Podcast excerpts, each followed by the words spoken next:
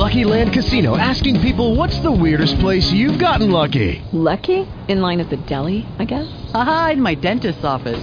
More than once, actually. Do I have to say? Yes, you do. In the car before my kids' PTA meeting. Really? Yes. Excuse me, what's the weirdest place you've gotten lucky? I never win and tell. Well, there you have it. You can get lucky anywhere playing at LuckyLandSlots.com. Play for free right now. Are you feeling lucky? No purchase necessary. Void where prohibited by law. 18 plus. Terms and conditions apply. See website for details.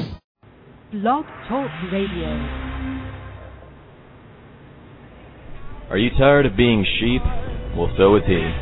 Get a friend, get informed, and get involved. It's We're Not Cattle Radio.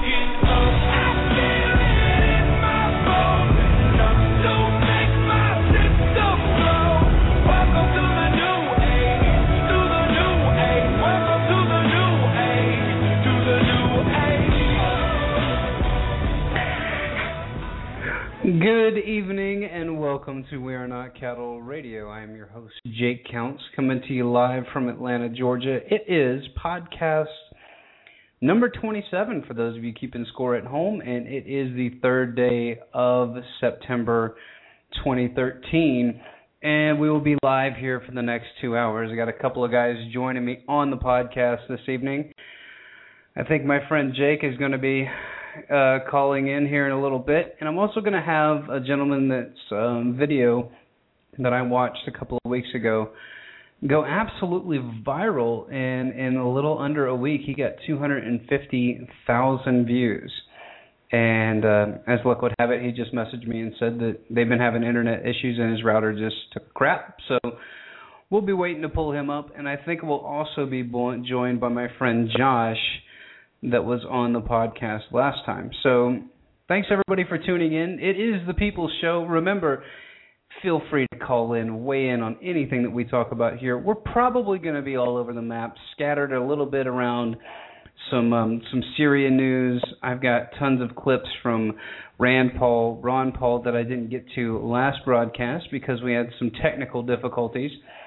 And then um, I've also got some clips from Nancy Pelosi and John Boehner that, um, as we figured, the establishment lining up behind the president and and saying that we're gonna we're get, we're gonna get approval. Now we're, we'll we'll get this thing done. Don't you worry, there, sweet cakes. We'll find a way to go in there and topple Assad. So I've got a couple of articles talking about what happens when the U.S. government, more importantly, the military industrial complex, gets involved with these so called liberations. There's an article out today, and I believe it is in the Independent that um, it talks about how how liberated Libya is now. And Barack Obama also said today that they're just inserted the first group of CIA trained Al Qaeda groups, which, if anybody has been listening to this show for more than, I would say, a year, you know that on the podcast we have talked about the radical Islamic jihadi sects being inserted into Syria.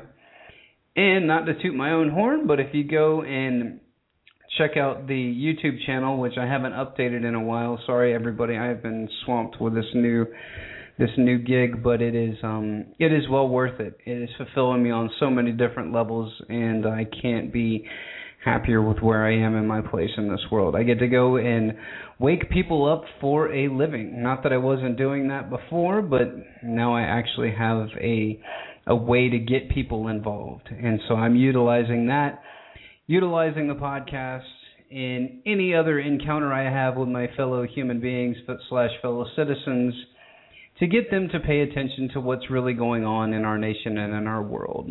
Because I think, and this is maybe just me as a minuscule individual human being, I think that we can actually do better than what we have now. I think we can do better than the Constitution. I believe that's a great starting point, but I believe we can do better from there. I believe that we can do better than lawless, um, uncapped wars for no bid contracts. I think we can do better than that. And I also think that we can do better with our civilian um, police force, which you guys have to remember that you're all civilians as well, and that anybody that is deemed a civilian is somebody that is not military personnel. So remember, police, or shall I say, peace officers, which is what I would like to see you guys be, not law enforcement because you know obviously law enforcement with black uniforms has turned out so well for us over the past couple of years with all the taser deaths and people getting shot for pulling out cell phones that police believe are are weapons you know so let's return to some common sense here in America and I don't think that that is very too far fetched but then again I could be wrong so as I'm waiting for everybody to kind of scramble in and and get their two cents in, let's go on a little journey, shall we?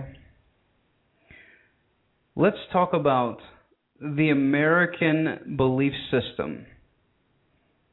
Now, what you see here in America, America used to have a very strong belief system in that everything, any sort of military action that America would ever do was going to be just and it was going to be a limited action. Now, see, there is a, an inherent problem with this ideology, and that is is that Americans, unfortunately, have a very short attention span, and it's partially due to the training that you receive in your government training facilities. It is partially due to the fact that there is um, multiple stimuli pouring you in every different direction but a lot of it is just apathy and laziness from the American people. Now, what I mean by apathy and laziness is that we've had it so good for so long that we can't imagine it being any other way. And so, therefore, that we look at anything going around this nation as pretty much justified. Anything is justified. Everything's justified. Well, war is justified because they threw babies out of incubators. Oh, that didn't happen? Hmm. That's too bad. So who's playing the Giants this weekend? And that's kind of how the American mindset works. But this show is here to give people a platform, to give you, the people, a platform. Remember, it is not Jake is not cattle.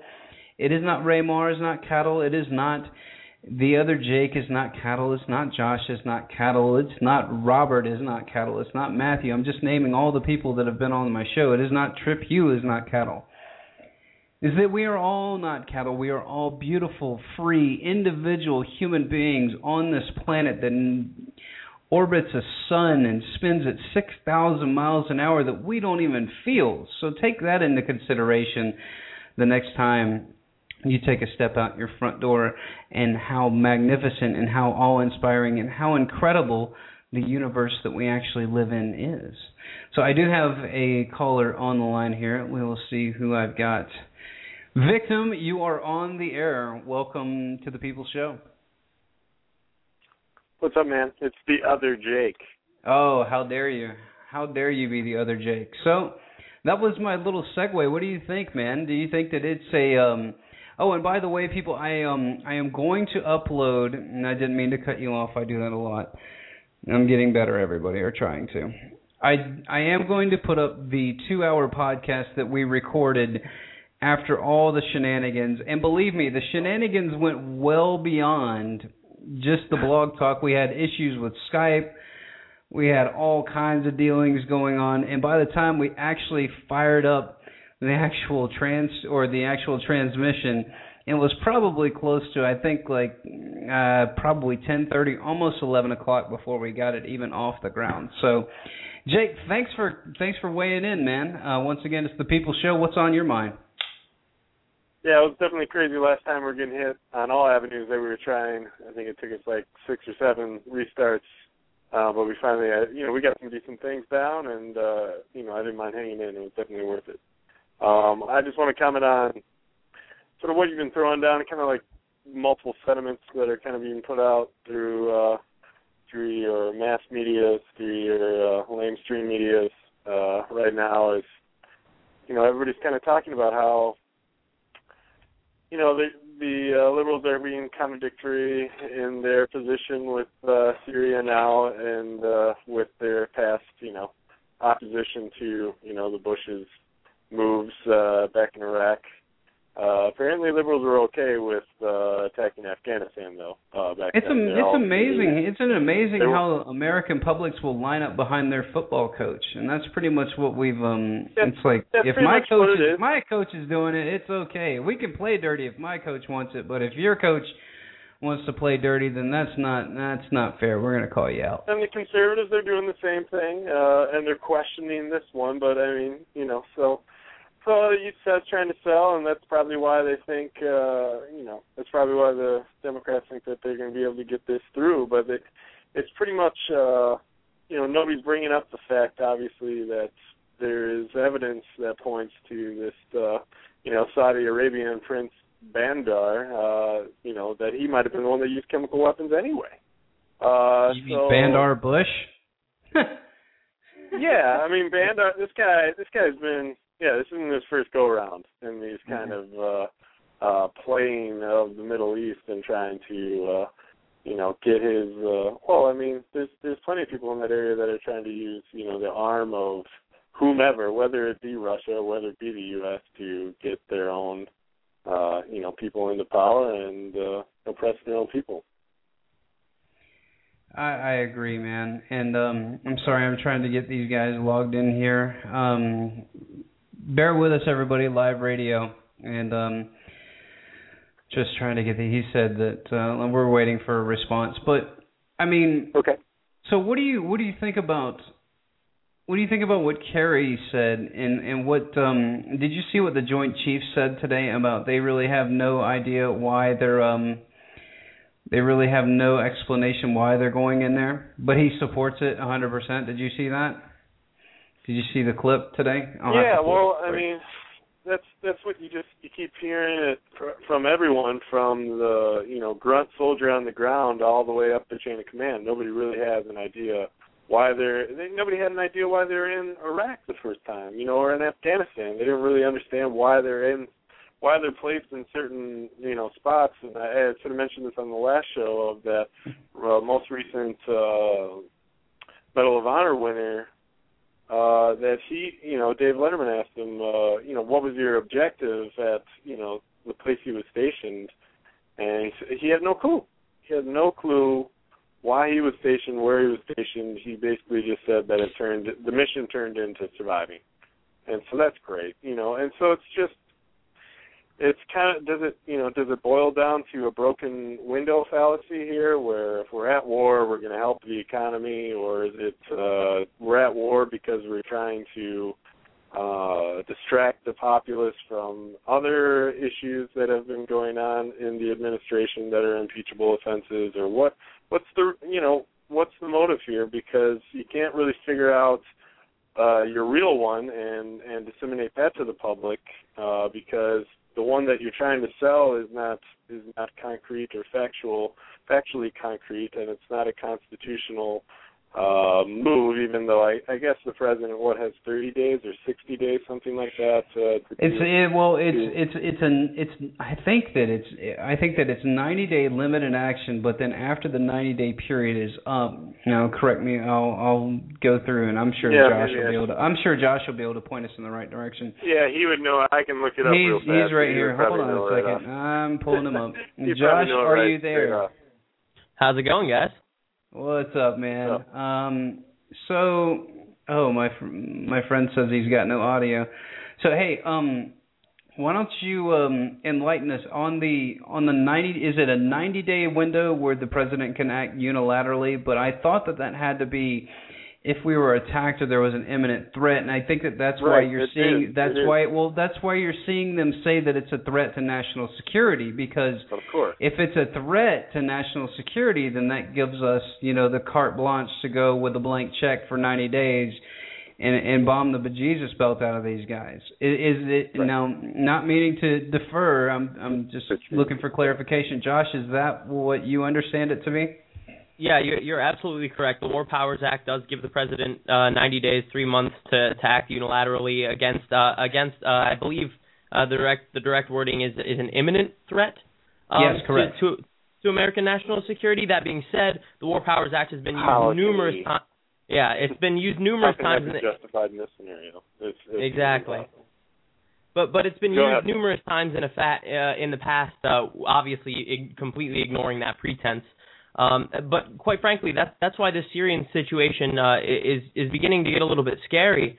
Uh, because we're seeing this mass diversion in America, where where uh, the executive branch is supposedly conferring with Congress, although of course leaving the door open to executive action. We're Sure. seeing Great Britain, we're seeing the Parliament in Great Britain uh, stand up uh, against this action, and and these these kind of uh, this kind of action is uh, exactly what precedes false flag events. Uh, I agree. Precedes, yes, what precedes massive uh, uh, uh, attacks to to potentially sway public opinion, and and I'm getting a little bit nervous because of that fact. Oh well, I'm there with you. Hey, can you do me a favor, Josh? Can you call in again? Your um, your Skype's um kind of choppy. I'm gonna I'm gonna hang up on you. Okay. Sure thing. Okay. All right. So, I mean, he he's right on target here. He said he's got no audio. So I'm I'm wondering if we're actually broadcasting right now. Yeah. Let's see. Call and That works. All right. Sorry, guys. Playing producer, anchor, you name it. Anyway, so what he was talking about before, Jake, you want to take the ball and run with that about how we've used this basically blank check unilateral, you know, 90 degree 90 day operating procedure to go into a lot of these wars with WMDs and and all of and all of the all of the um you know all of the little fabrications that we've had before. Okay, I think I've got everybody now. So um Great. well okay. Um let's see if I can pull up. Let me see if Josh's audio is good. Josh, are you there? Uh, yeah, am I uh, am I coming in loud and clear? Um Yep. still a little choppy on my end, but that might be my audio. Who knows? We'll see. All right. Well, Mhm. welcome to Hey, at least we're not getting kicked off. And I think I do have um I think I do have my my my buddy on the line here. Um Ramar, is that you, sir? Ry- Rymar, can you hear me? Rymar, yeah, man. What's going on, dude? How you doing? Oh, sh- dude, just trying to uh trying to keep our country from going to war again. it seems like a never-ending battle with us. Yeah. So hey, Doesn't matter.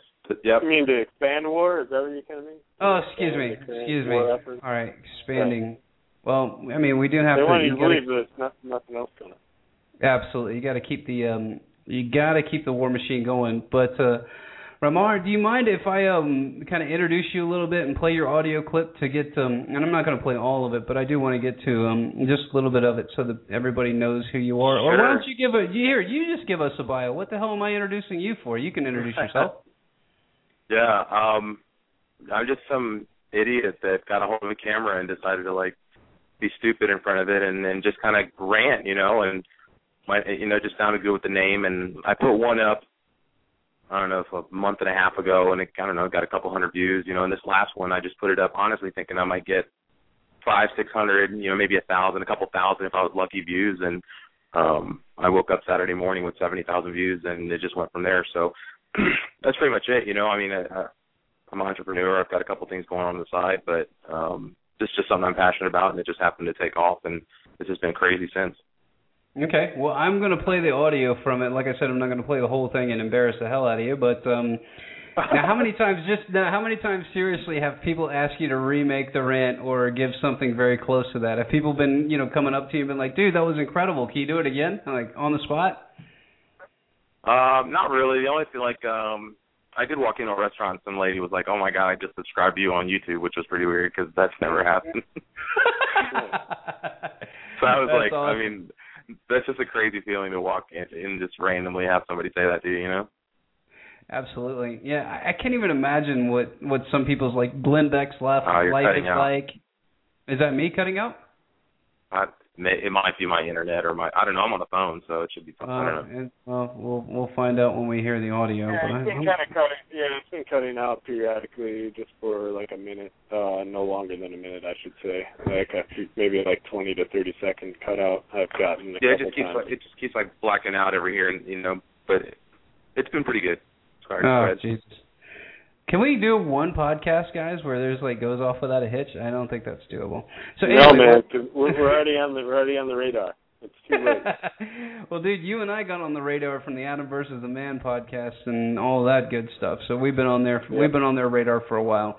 But anyway, let me play his um let me play his clip here and see why it got everybody all stirred up. And I was um I was very excited when you friended me back and agreed to come on the podcast because this is a similar talking point that um I think that we all share and a, and a sentiment that we all share in this country and trying to turn the collective consciousness around and get people to to realize what kind of dream they're living in and that we need to actually interact as human beings and and be cordial to one another again because the way society is going it's not going to leave us much wiggle room for anything other than just a very vitriolic like ugh, I don't even know what to describe it as. Just divide and conquer to the extreme, where we're all going to be living in our own little shells, pretty much, you know, thinking about how the other the other class or the other race is going to get us. It's absolutely sick. So here here's the uh, clip, everybody. Enjoy, and I will I'll unmute you guys when the clip's over. These are just a few of the tweets and Facebook posts Talking, now he's playing the of these ignorant niggas that killed Chris Lane. Y'all broke niggas don't want shit. Everybody from my team move bricks. I'm smoking so loud I can't hear you, bitch. 90% of all white people are nasty. Hashtag hate them. I knocked out five woods since Zimmerman court. Laugh out loud. Shit, I'ma keep sleeping shit. With my niggas when it's time to start taking lives. Some say I'ma be dead or in jail by the time I'm 18. The only problem is that I shoot first and I have bond money, so sorry to burst your bubble. That's right, I said niggas. Does that bother you? Sounds like an average rap song to me. How can you be mad when an entire rap culture, an entire society runs around talking about nigga this, nigga that, and then get upset when some white guy's like, What's up, my nigga? the media couldn't wait to crucify George Zimmerman as a racist, you know, and these black kids go out and they shoot a white guy because they were bored, and the media wants to talk about gun control? I've got a solution. I'm gonna fix this whole gun control problem right now. Give everyone a gun. Seriously. I'm not kidding. Give everyone a gun. Who is going to run into a mall and shoot the place up when everybody in there is going to shoot back at the first sign of trouble? I mean, when's the last time you heard of a gun store getting robbed? A police station? Anyone? You think this is a coincidence? No, because everybody in there has a gun on their holster ready to rock. That's the dumbest thing I've ever heard about. Oh, really? Is it dumber than taking away everybody's guns? Except for the criminals? I tell you what, I'll give up my guns when you can promise me nobody else has got any. Cool? We got a deal? So where's President Obama telling us that his son could have looked like Chris Lane? uh, Trayvon Martin was first shot, uh, I said that this could have been my son. Another way of saying that is uh, Trayvon Martin could have been me.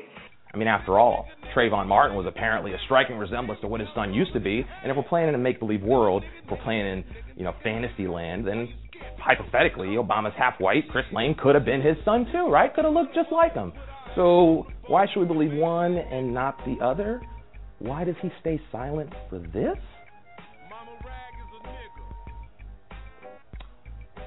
This just in, we just received confirmation from the White House. Somebody close to the president tells us because it didn't fit his agenda. In other news, the press wants to swing the conversation back to gun control. I mean, obviously, the gun must have jumped off the wall into his hands. Uh, we should go pick up one of my friends, another friend, a driver, a car, and let's just go kill people. I mean, what are we going to do anyway? They want us to forget about the facts and pretend like these idiot kids who run around slinging bricks and throwing gang signs gave a shit about the law? Amen, dude. Amen. So, dude, thanks so much for making that video. Now, did, was that spontaneous, or were you thinking that up, or did you just let the camera roll and let it rip? Yeah, so the first time I did one, I had a, a script. Can you guys hear me? Yeah, we got you. Yep. Okay. Yeah, so the um the first time I had a script and I kind of read it and I just it, it was good, but this last time I just kind of went in with bullet points and um I think the best parts were actually where I just got it was just me and the camera, you know, and um I just let it rip, you know, and and uh so I, I it's just hard to recreate that because there's so much passion. I've been thinking about that video for a while, you know, ever since I did the first one, and I kept saying I should do one on racism, but in my in the back of my mind, I just kept thinking it was just too controversial, you know. And even after I filmed it, I was re- I had a real hard time as to whether to publish it or not. But um, I'm I'm really glad I did. I mean, it just turned out to be you know amazing. So Well, it, it's it's a dialogue that needs to happen, and, and you know, and, and it's one thing for it's one thing for us in the in the podcasting world in the in the off mainstream media to have that dialogue, but to open it up to maybe you opened up that conversation to a group of people that that weren't even seeing it in that light or weren't even taking that kind of um looking at looking through that kind of lens and seeing the situation for what it really is. So I I, I do applaud yeah, you I for that. That's What's probably the that's probably the biggest goal for everything that I'm trying to do is just try to, you know, our, our generation is just so apathetic, you know, and and they just don't care, and um I just want to make it cool to care again. I just want to, you know, help if we can make it if we can make the message more fun, if we can do a better job with the branding, with the messaging, with the storytelling, with all of it, um, Mhm. we've got a case to make, you know, for for everything that America is and and was founded to be. So um, I get pretty passionate about that, and I don't care about left or right. You know, I, obviously I, I, I lean conservative, but I'm you know I'm pretty liberal when it comes to a lot of things. So I, I don't think that the you know the party lines even matter anymore, and I, I I really think we can have a conversation about um, just some some independent thinking. Well, you came to the right show, man. We are full of it here. I don't know what we're full of, but we're full of that for sure. But hey, anyway, um, Josh, is that the first time that you've heard that clip? I meant to send that to you. I sent it to Jake right before the show started. Started. What did you uh, What did you make of that? Yeah, Josh actually, is our, Josh is our resident 21 year old. So. Oh, nice.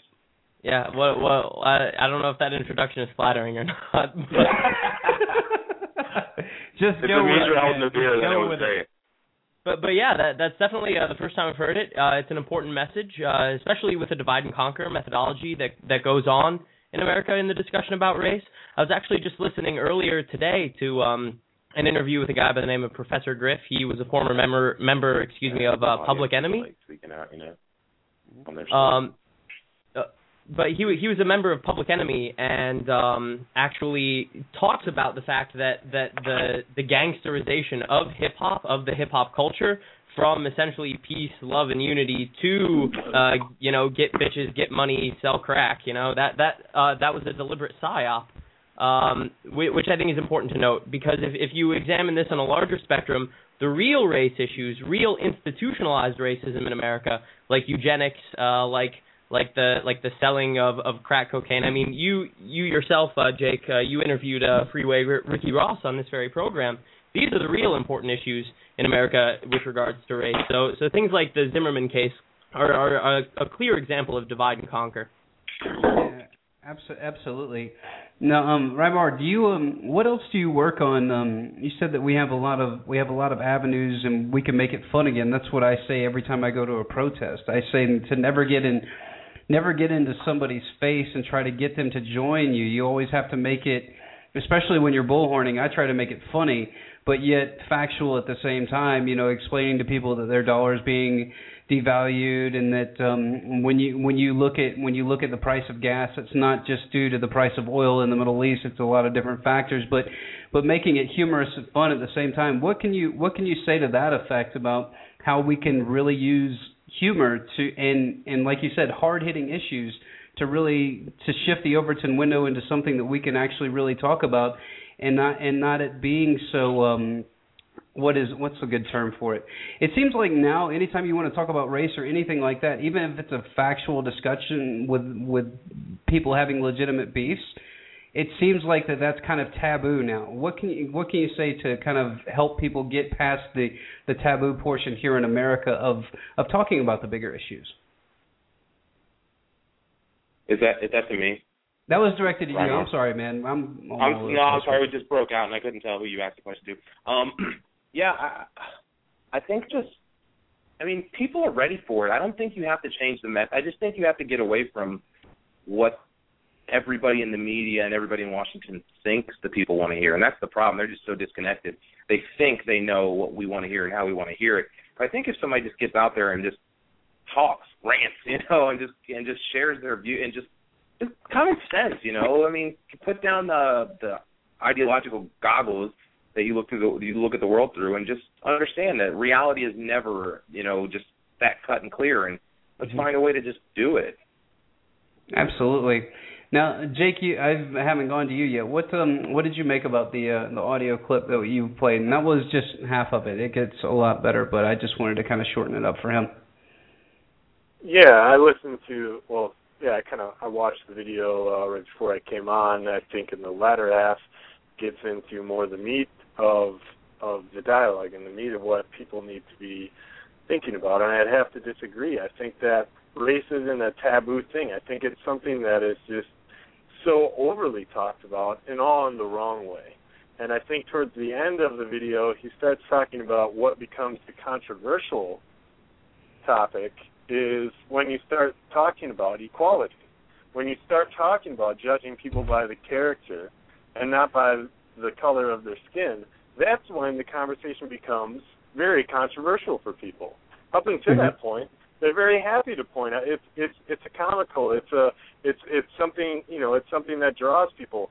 Once you turn that table to to that conversation, then people all of a sudden they start backing down, and and there's there's those people out there, and you see them in Adam versus the Man videos, or you see them in and all sorts of things. There's those people out there that just support Obama because of the color of their skin, and and if you question them, you're racist. And there's that mentality out there, and it it's sad because uh, if if we can't just judge others because it is such a diverse population, we can't just judge humans for their actions.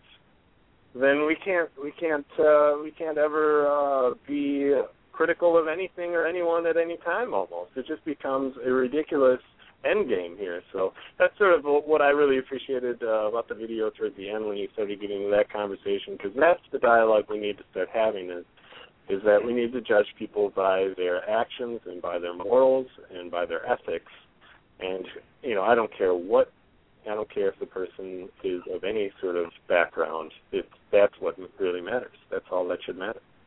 Uh, that's a that's a very valid point. Now, um, now let's um, let's shift gears here for a little bit. I don't um, I don't know where you stand on this, Raymmar. Have you um, under the gun Okay, that's fine. Um, before you go, I understand you got some you got some pressing issues, so thanks for thanks for coming on board with us for just a little bit.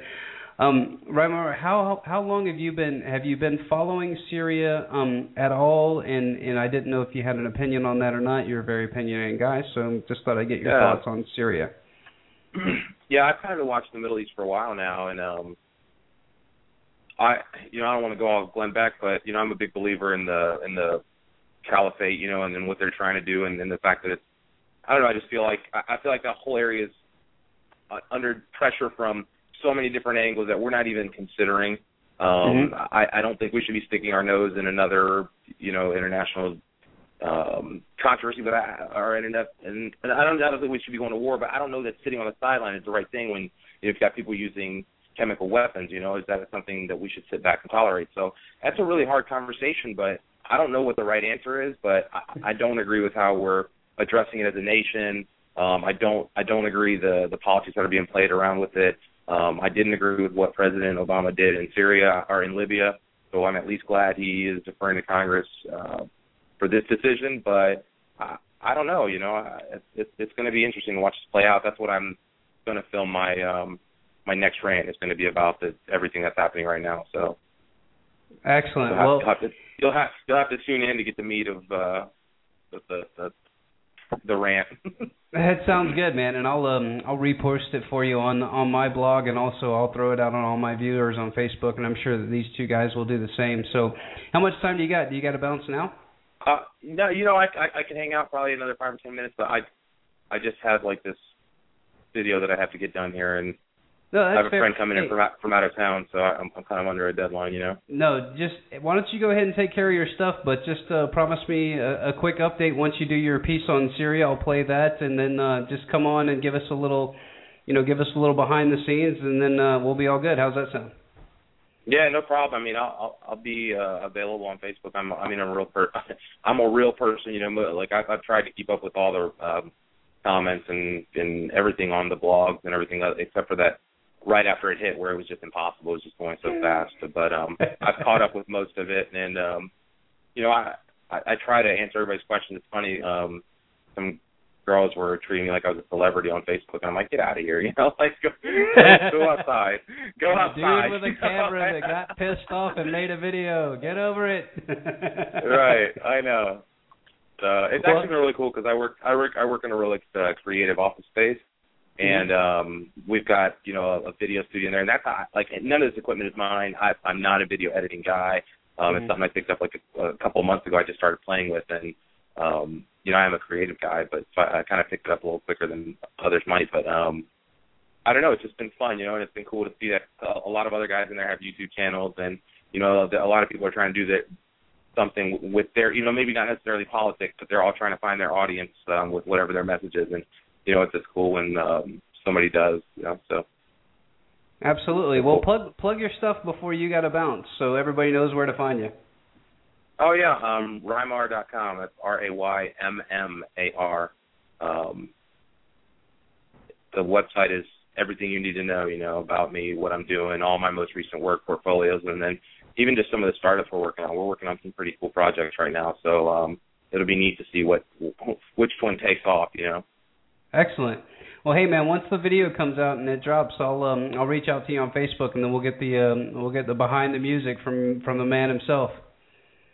Definitely. Well, I appreciate you guys reaching out.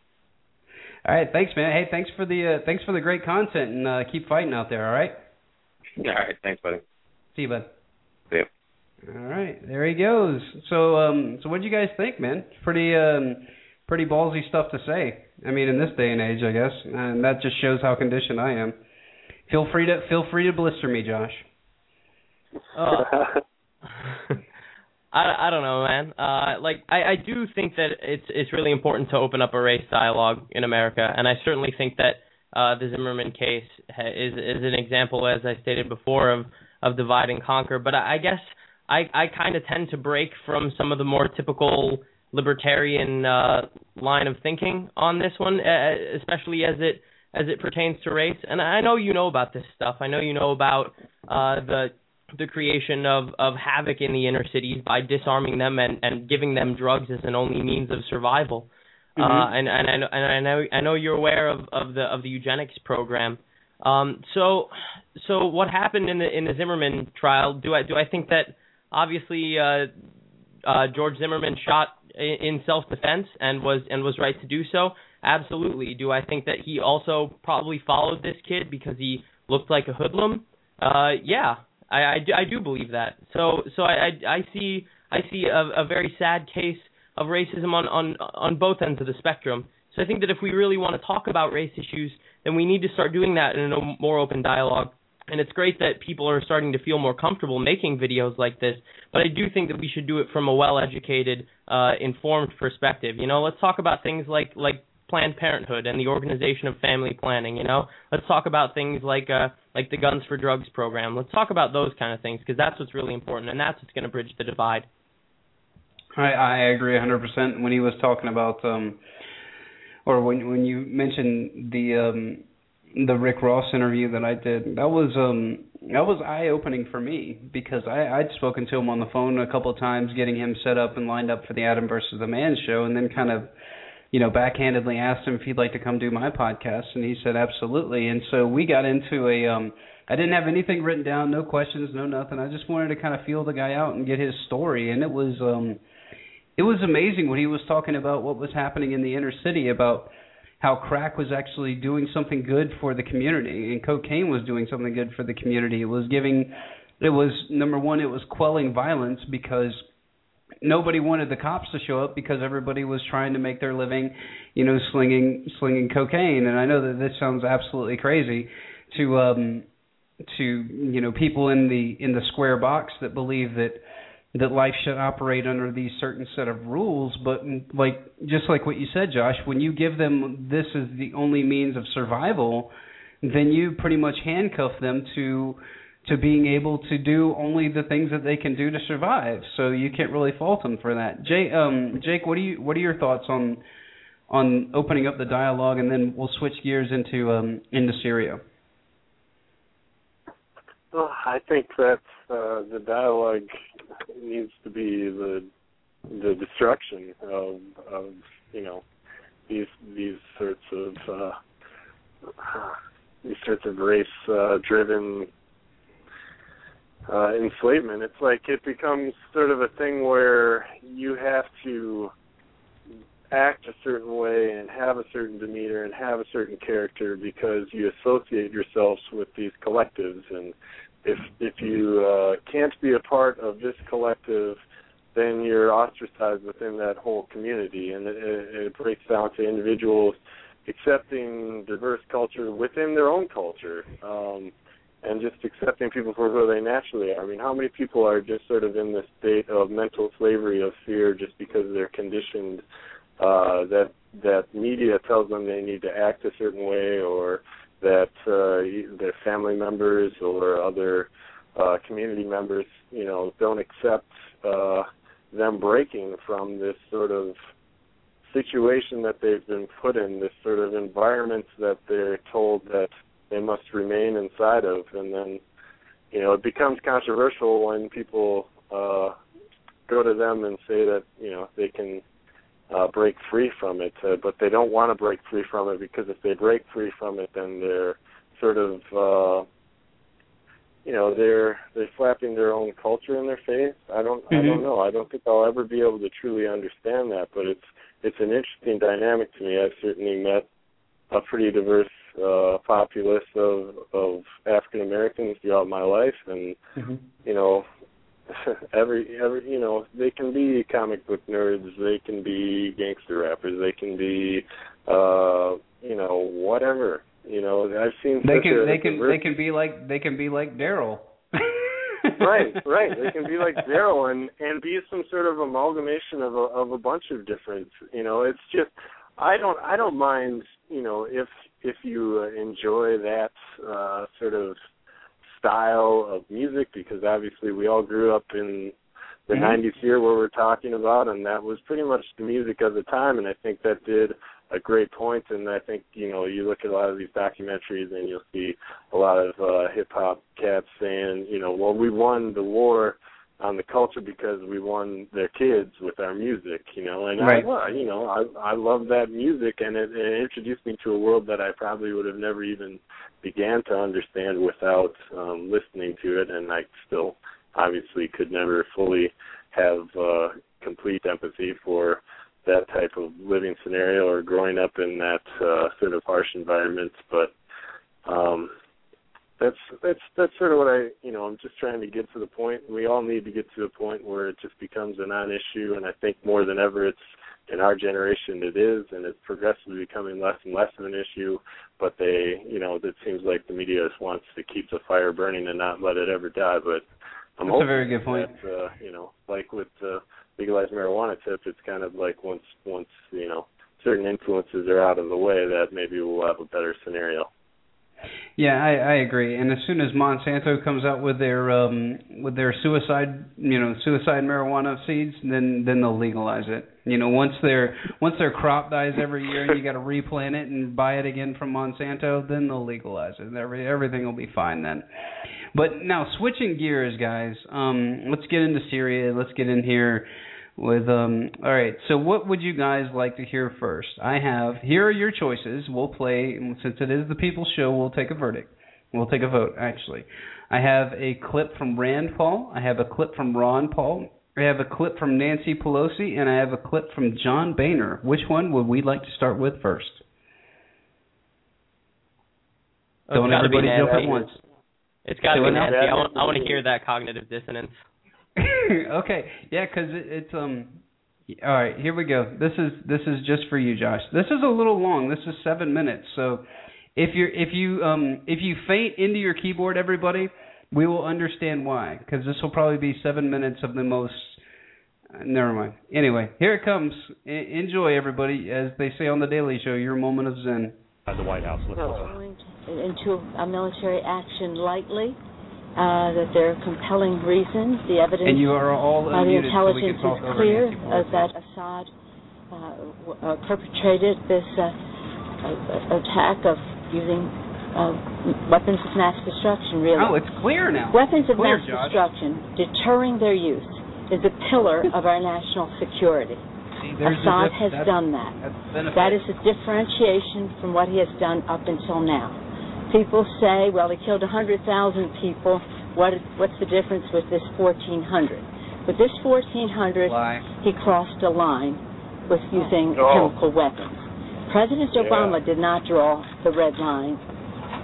Humanity drew it Oh. decades ago. I drew it. 170 some countries supporting uh, uh, the convention on uh, how dare you draw stop, uh, not using uh, chemicals, uh, chemical I know it's all my fault. So it is really something that, from a humanitarian standpoint, cannot be ignored, or else we cannot say never again. Uh, secondly, from a, a national security standpoint, we have to send a very clear message to those who have weapons of mass destruction of any variety uh, that uh, that uh, uh, they should forget about using them. Uh, it was a, a, a very constructive meeting. The president listened to our colleagues. Uh, the speaker was very clear, and I'm sure he has told you his view. Uh, I associated myself with his remarks.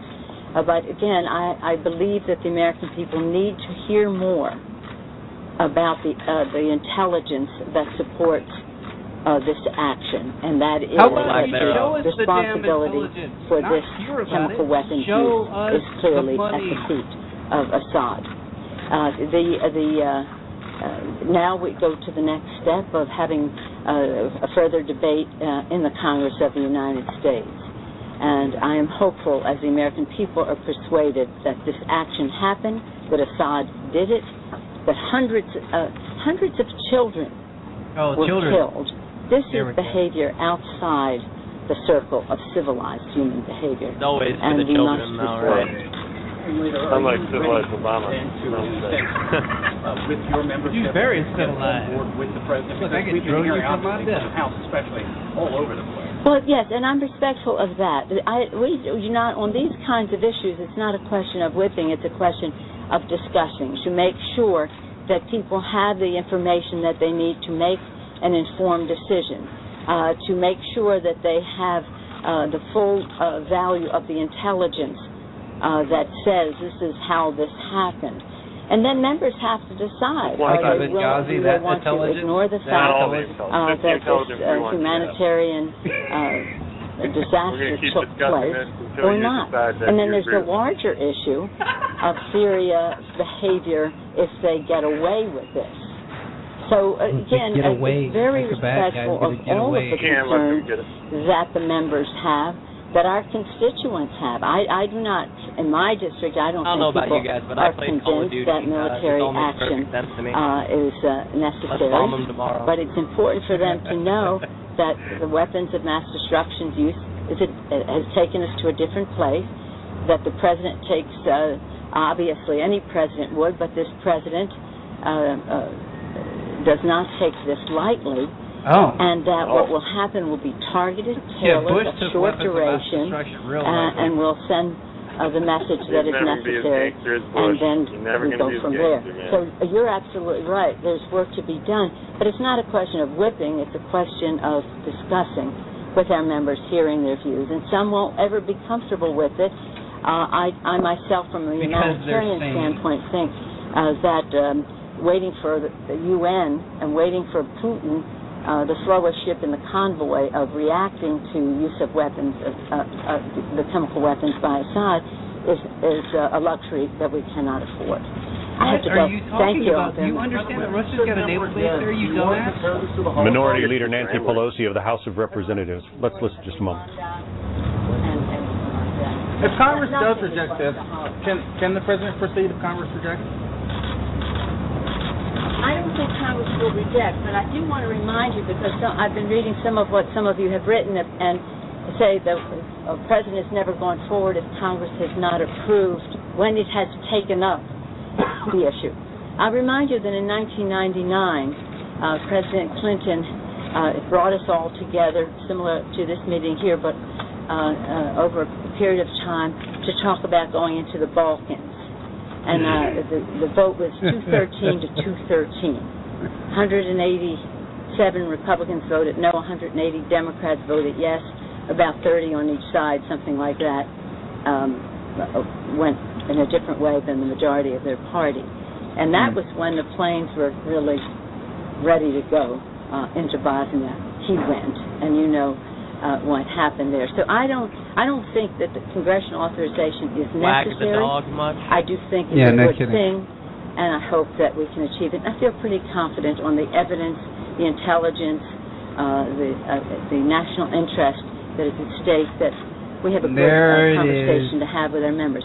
I myself, National uh, interest. I'll tell you this story, and then I really do have to go.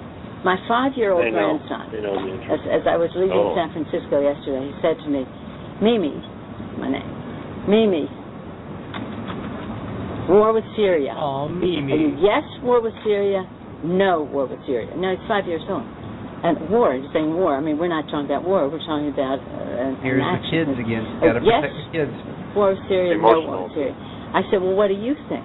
He said, I think no war. I said, well, I generally agree with that, but you know, they've killed hundreds of children there. They've killed hundreds of children. And he said, five years old, were these children in the United States? And I said, well, no, but they're children wherever they are. So uh, I, I don't know what news he's listening to or where who he's listening to, but even if Oh, even a five-year-old is completely mentally brainwashed. Wait a minute, National did that happen? Did that happen here to me in America? No, no kids here. I say no to war. Mm. So, so when is Nancy Hart's Nancy Pelosi's uh, bleeding heart going to go with out it to the children of North Korea? Back. Or or or go out to the children of Sudan that had an actual genocide two years ago that we didn't do shit about. That's fun. People getting chopped up with machetes, hundreds of thousands of people. Hey, do you guys have a strategic stronghold over there or any minerals we can get? No, you don't. I'm sorry. Okay. No. No help. No help for you. Eh, well, I mean, if they just had some kids over there, some kids, Well- some well- children, some children being blown up with bombs, children. She must have On said the- on the- children like five times. Yeah, That's and on the nature by the way. Yeah, go ahead. It, go ahead, Josh. It absolutely is a psyop, and I want to bring up another psyop that happened in 1991 dur- uh, during the advent of the Gulf War. I'm sure you guys remember. Uh, what was her name? Nayirah. Um, oh, I they threw the babies out of incubators They and then they threw the babies out of up. Exactly. None of none of which actually happened, and uh, I believe her family actually had significant political ties to a number of senators. Yeah, Uh, she was. they- a, they- she was a. She was a diplom. She was a diplomat's daughter. Yeah. Yes, the, yeah, that, that was it. The daughter of an ambassador, and they pulled her off the street and acted as if she was just some random uh Iraqi native who had who had seen genocide. You know, this is this is this is classic psyop. How dare you Well, be then you- informed, Josh? How dare you be informed? They try to pull that stuff just within the states too. It's like gun control, you know, the gun control thing, and and with Mhm. the whole school shootings, and they have fake interviews and just to drum it up, get the, you know, let's push for this and let's get it Have you have you guys have you guys seen the new gun control video where it dresses up the kids in targets? Have you guys seen that yet? Oh God, I take no. it by I take I take it by the air. That is a negative. All right, when we go to break Yeah. here in about um, three minutes, we're, we are going to have to take a break. I'm gonna I'm gonna um you guys are uh, I'll message both of you guys on Skype with the link to the video and watch it during the break so that when we come back you can actually talk about it. It is absolutely sick. But you know we got a couple we got a minute and a half before we got to go to break. Let me um go ahead and get what John Boehner, good old Boner, said about the war with Syria. Here we go. Speaker of the House, John Boehner, now outside the White House. Let's listen. uh, stood up for democracy and freedom for people around the world. Uh, the use of these weapons uh, has to be responded to, and only the United States uh, has the capability and the capacity uh, to to stop Assad and to warn others around the world that this type of behavior is not going to be tolerated. Unless I appreciate uh, the president uh, reaching out uh, to me and my colleagues in the Congress over the last couple of weeks. I also appreciate uh, the president uh, uh, asking the Congress uh, to support him in this action. This is uh, something that the United States as a country uh, needs to do. Uh, I'm going to support uh, the president's uh, call for action. I believe that my colleagues should support this call for action. We have uh, enemies around the world that need to understand that we're not going to tolerate this type of behavior. we also have allies around the world and allies in the region uh, who also need to know that America will be there and stand up when it's necessary. Thank you all. John Boehner, the speaker. All right, here we go. All right, you guys ready? This this is definitely this is the first one in like three podcasts. You guys ready? USA! USA! Yeah. There we go. Hey, it's you know what?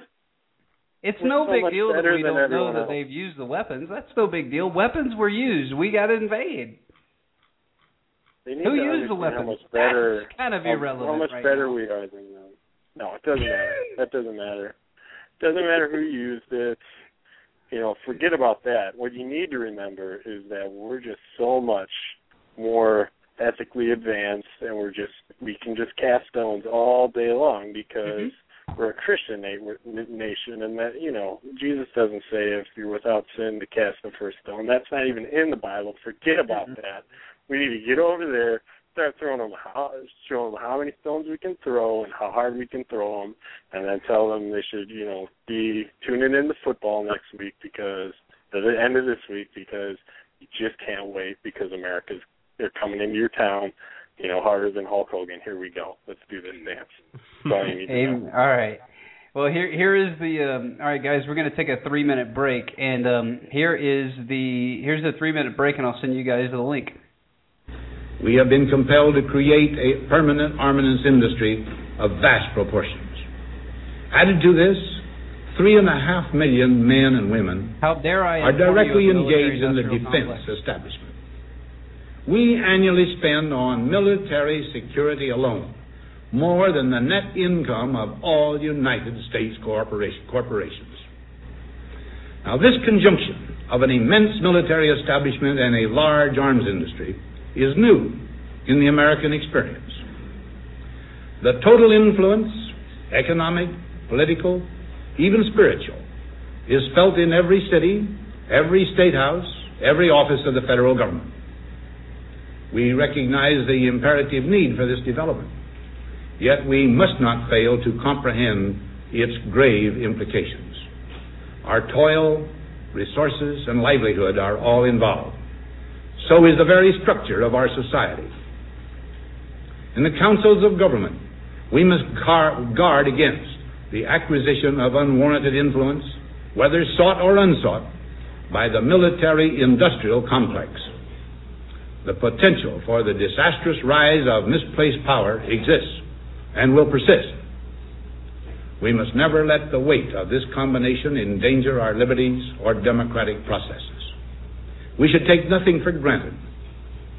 Only an alert and knowledgeable citizenry can compel the proper meshing of the huge industrial and military machinery of defense with our peaceful methods and goals, so that security and liberty may prosper together. Akin to and largely responsible for the sweeping changes in our industrial military posture has been the technological revolution during recent decades. In this revolution, res- research has become central. It also becomes more formalized, complex, and costly. A steadily increasing share is conducted for, by, or at the direction of the federal government. Today, the solitary inventor, tinkering in his shop, has been overshadowed by task forces of scientists in laboratories and testing fields. In the same fashion, the Free University, university historically the fountainhead of free ideas and scientific discovery, has experienced a revolution in the conduct of research. Partly because of the huge costs involved, a government contract becomes virtually a substitute for intellectual curiosity. For every old blackboard, there are now hundreds of new electronic computers. The prospect of domination of the nation's scholars by federal employment, project allocations, and the power of money is ever present and is gravely to be regarded. Yet, in holding scientific research and discovery in respect, as we should, we must also be alert to the equal and opposite danger that public policy could itself become the captive of a scientific, technological elite. Hmm. It is the task of statesmanship to mold, to balance, and to integrate these and other forces, new and old, within the principles of our democratic system, ever aiming toward the supreme goals of our free society. Or we could just integrate all of that into a giant spy grid and an empire that takes over countries and puts uh, radical extremists in there and then questions why the country is destabilized. I just don't understand what happened. I mean, we just put the radicals in there and just let them run around and have some fun. Everything's fine. You guys back? Yep. Josh, you there? You might be Oh yeah, I'm here. Video. Hey, did you get no, a I chance was to ju- watch I'm the just flabbergasted by that video. Is what I am. it's good stuff, man. It's good stuff. Just get you hey, get you a Target shirt, Josh, and just go back to school, go back to college. You'll be fine. Everything's fine. Yeah. Jake, did you get because- a chance to watch the video? What what'd you Yeah, I watched it. It's pretty sick, isn't it? It's pretty sick. Sick. All right, for everybody that completely wants to watch the video laugh. that we're talking about, um, you can go. Actually, you know what? The URL is kind of long. It's called Gun Violence Dash.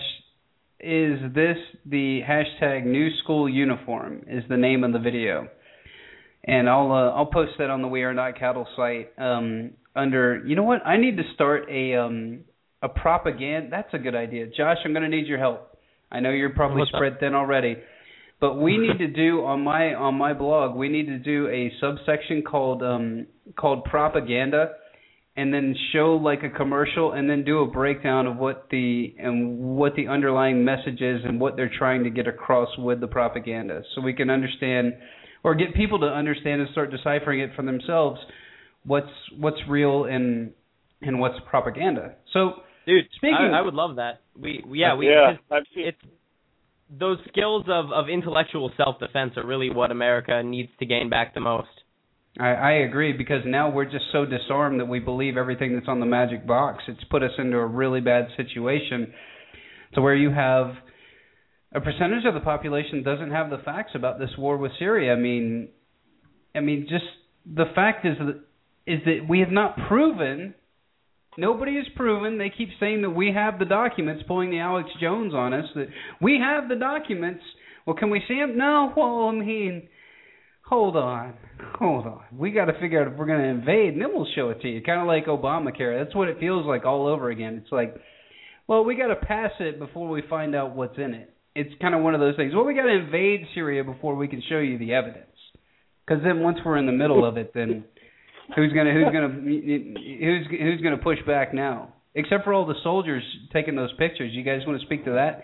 Jake, why don't you speak to that? We'll go to the uh, we'll go to the military guy first. What do you what would you do in that situation? Would you do what some of these officers are doing and taking pictures of themselves and hiding their faces and saying that I didn't sign up to go uh, to go support Al Qaeda in a civil war? Well, I don't know. I don't know how I feel about those guys. I mean, if they're officers, then they can just get out. You know, uh, it's a different type of contract you sign. No, wait, uh, wait. Commissioned or non-commissioned? Is is there a difference for the layperson like myself that I don't know the Yeah. difference between a commissioned and non-commissioned officer? Yeah, non-commissioned. I mean, the contracts are different, and I can't tell you for you know because obviously I, I know that they have a little bit more leeway in in how they're. Uh, Well, just be as vague as you need to be. Yeah, be as vague as you need to be. Yeah, they're shorter. I mean, from from my understanding, I could be off base here, but from my understanding is that they're shorter uh base contracts, and they're not as you know they can they're more lenient in how they can get out of it, and and like we sort of talked about last time, you can always be a conscientious objector and get out if you'd like, or Mhm. you know if you're somebody who's already reenlisted, then you already you know. I mean, what what took you so long? You know, the first, the first four the first four years of programming your brain, you didn't you didn't catch that what was happening then, and I, I don't know. You know, maybe it was because uh now that a Democrat's doing it, they can see it better, or they just like, you know, are they are they not really awake? Are they more just conservatives that are just you know saying pushing back now that it's a different front man uh doing the same damn thing that you know has already happened i mean this wmd thing it's like you're saying, oh, we'll show you the evidence. So it's the same way, and it's just like we talked about last week. Well, they can't show you the evidence because the evidence is that we're setting these things up. If, you know, they, it's so funny that Pelosi was. Uh, was that who was the first clip, right, Jake? Did it sound like a bunch of incoherent babble? Yeah, that that, that yeah, was that's her. right? The, yeah, that's the her. one that was just kind of a, a, a rambling, uh, nonsensical. Anyway, at many at multiple points, she she kept bringing up the fact that people need to understand more, and we need to get more information out to them. And you know, it's so transparency here, just not complete transparency. Right. Was, we need to get you the the like. I think I heard you say that under under her, you know, squawking was uh, right. yeah. We need to get you the information that we want you to see to justify right. the actions that we want to take. Yeah, I, I agree with that. All right, so now that we've had a little bit of propaganda, now that we've had some dark propaganda, let's go to some white propaganda. And if you guys don't know the difference, um, YouTube and uh, Google are incredible assets. Check them out. All right, so here is Rand Paul's take on Syria, very briefly, and then I'll play the Ron Paul clip that actually got aired on last week's podcast, but I didn't get to hear it, so I'm going to play it again because it's my show and I can do what I want. If we're going to do this, I would presume you want congressional approval on the thing. Absolutely. The Constitution mandates that Congress declare war, not the president. And the president will say, oh, dropping a few cruise missiles is not war.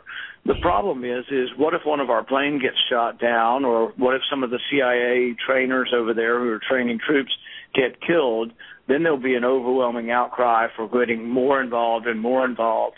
The other thing is, is that we're not playing a game here. This isn't some kind of geopolitical chess game we're playing. The Russians are allies. We went through 70 years avoiding war with the Russians when we were pitted against them in the Cold War. And are we going to slide into a major war with Russia on the other side of this and draw Russia into this war as well? Um, people need to think these things through. This isn't just a game of, hey, let's push a button and blow up some people and tell them they shouldn't use chemical weapons. There are some questions. It sounds more and more like chemical weapons were used, but there are some questions, and it should be investigated who used them. And uh, you know, Pat Buchanan had an article the other day, and he asked the Latin phrase "cui bono." To whose benefit Oh. is this? To whose benefit is this? All of this redounds back to this is to the benefit of the rebels because now it's bringing other people in on their side. So there's a great incentive for this to have actually been launched by rebels, not the Syrian army. How dare he? Wow, dude. This country's He's going doing to go second layer absolutely thinking. That's not involved. That, that should not be involved in this process. The second layer, second tier. Josh, do you care to object to Rand Paul's um, statement that this is not some grand chessboard? Uh, I, well, I mean, not not on the face of it, obviously. Uh, I personally, I personally believe that that we're not pawns on a chessboard. But I've read enough of the Zbigniew Brzezinski. I've indeed read his famous or now infamous book, I guess, The Grand Chessboard. So I do know how these people think, unfortunately. Yeah, yeah, it's, it's um, but it just seems like this is this is a no-win situation for America, and it's and and I say that you know being Unless your a- goal is, of course, depopulation. Oh, then keep- keep calm and carry on. Send over some more vials of um, HIV-tainted blood across over to Europe. So, anyway, I, I, and and for anybody that got that, that was a really bad joke, but it was it's very true. Was it? Hey, that was Bayer that did that, right, Josh? Yes. Oh, shocker! Once again, really bad. Everyone's joke, favorite everybody. Nazi company. Oh, everybody's favorite Nazi company. Give me my aspirin here in America. Anyway, so let's uh let's shift gears again, and we're going to talk about Mr. or the Doctor Ron Paul, which I will credit with my um my full awakening to geopolitics. I credit Alex Jones to shaking me out of my trance, and I credit Ron Paul to um to getting me actually actively involved and um giving me somebody to root for, somebody to to fight for, and somebody that pretty much aligns with a lot of my um voluntaryist attitudes. He's a self-proclaimed voluntaryist, actually. So there you go. Here is the clip from Ron Paul. Jake, you want to say something before we go to the clip? Nope, do it. All right, let's do it. Here is the good doctor, uh, Doctor. Um, let's see, well, Doctor Truth. Should we call him Doctor Truth? Maybe. No. Anyway, he's not Doctor No anymore because he can't vote. So here we go, everybody. Enjoy. Uh, to Ron Paul right now, it says this is all the more reason just to stay out. We can't pick who's going to be in charge or dictate whether someone should stay in charge. So, uh, Ron Paul, you heard Donald Rumsfeld. Did anything dissuade you oh, of Josh, that? Prepare for the whitewash. Uh, hardly, hardly should he be considered an expert on the region. He gave us Iraq and Afghanistan, uh, and he was uh, buddies with Saddam Hussein. You know, he worked with him when uh, Saddam Hussein was actually using poison gases. And look at where Iraq is today. It's a disaster. It's more allied with Iran right now. The Al Qaeda's in Iraq, and there's death totals coming up every single day. We hear about the death. So hardly would he be able to give us advice on what to do in Afghanistan. Now, having so, said that, no, no, no I, I, will say this: that there there is uh, some debate as to whether he individually encouraged Saddam Hussein to use gases on its people. But leaving no, that aside, I, I, I, do want to uh, stress this, sir, if I can. Is it your sense then uh, that his other argument that Russia or China could take advantage of this uh, oh. and, and seize on this mm-hmm. vacuum uh, if we do not? I didn't make that accusation just to clarify, but we as a country and he part of it, actually we were allies with Saddam Hussein. But that's a different subject. You're asking about the danger of escalation, really, with Russia and, and China. I think it's very, very serious. And I think the markets are telling us that. I think the price of oil is telling us that because it's really a big thing.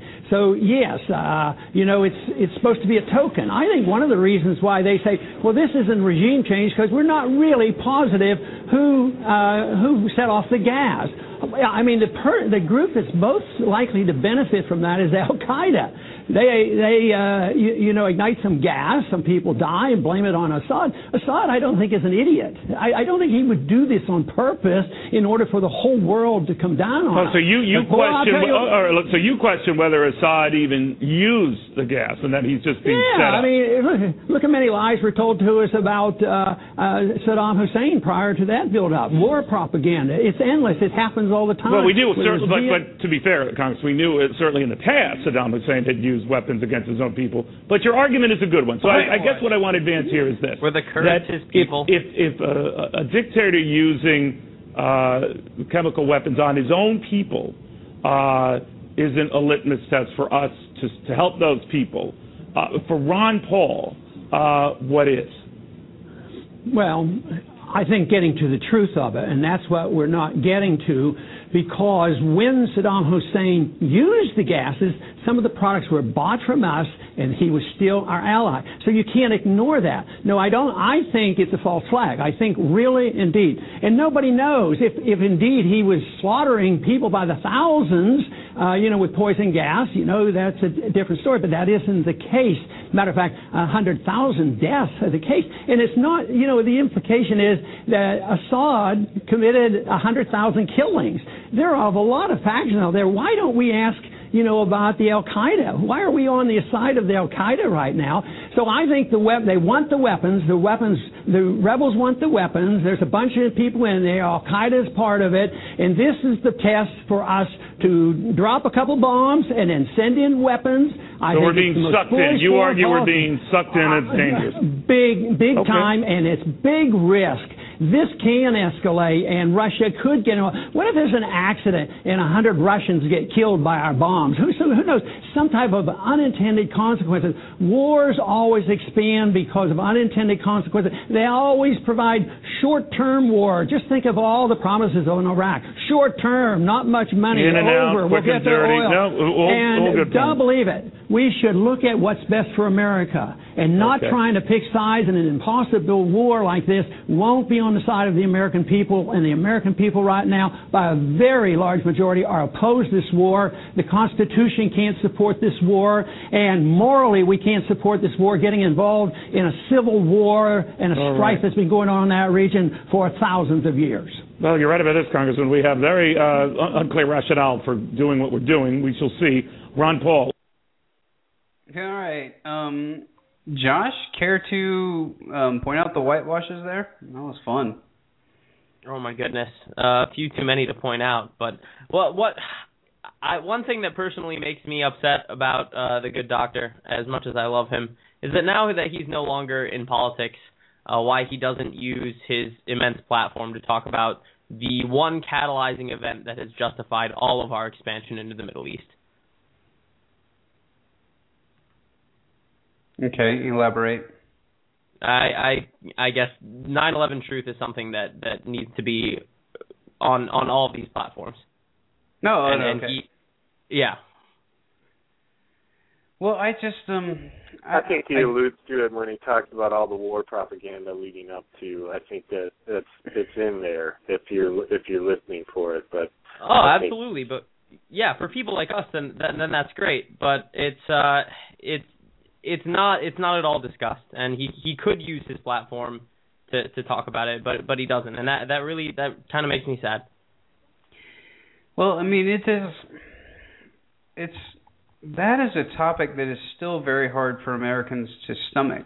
You know, especially people that live through it. And I don't want to be. I don't want to sound like one of the, um, the, um, I guess the Kennedy, the Kennedy era people. But for me, I was in college when that happened. So it was. It's. And Josh, how old were you when that happened? Not to to, to compare, but I, I do. I was in the fourth grade. Okay, so do you remember it at all? Oh yeah.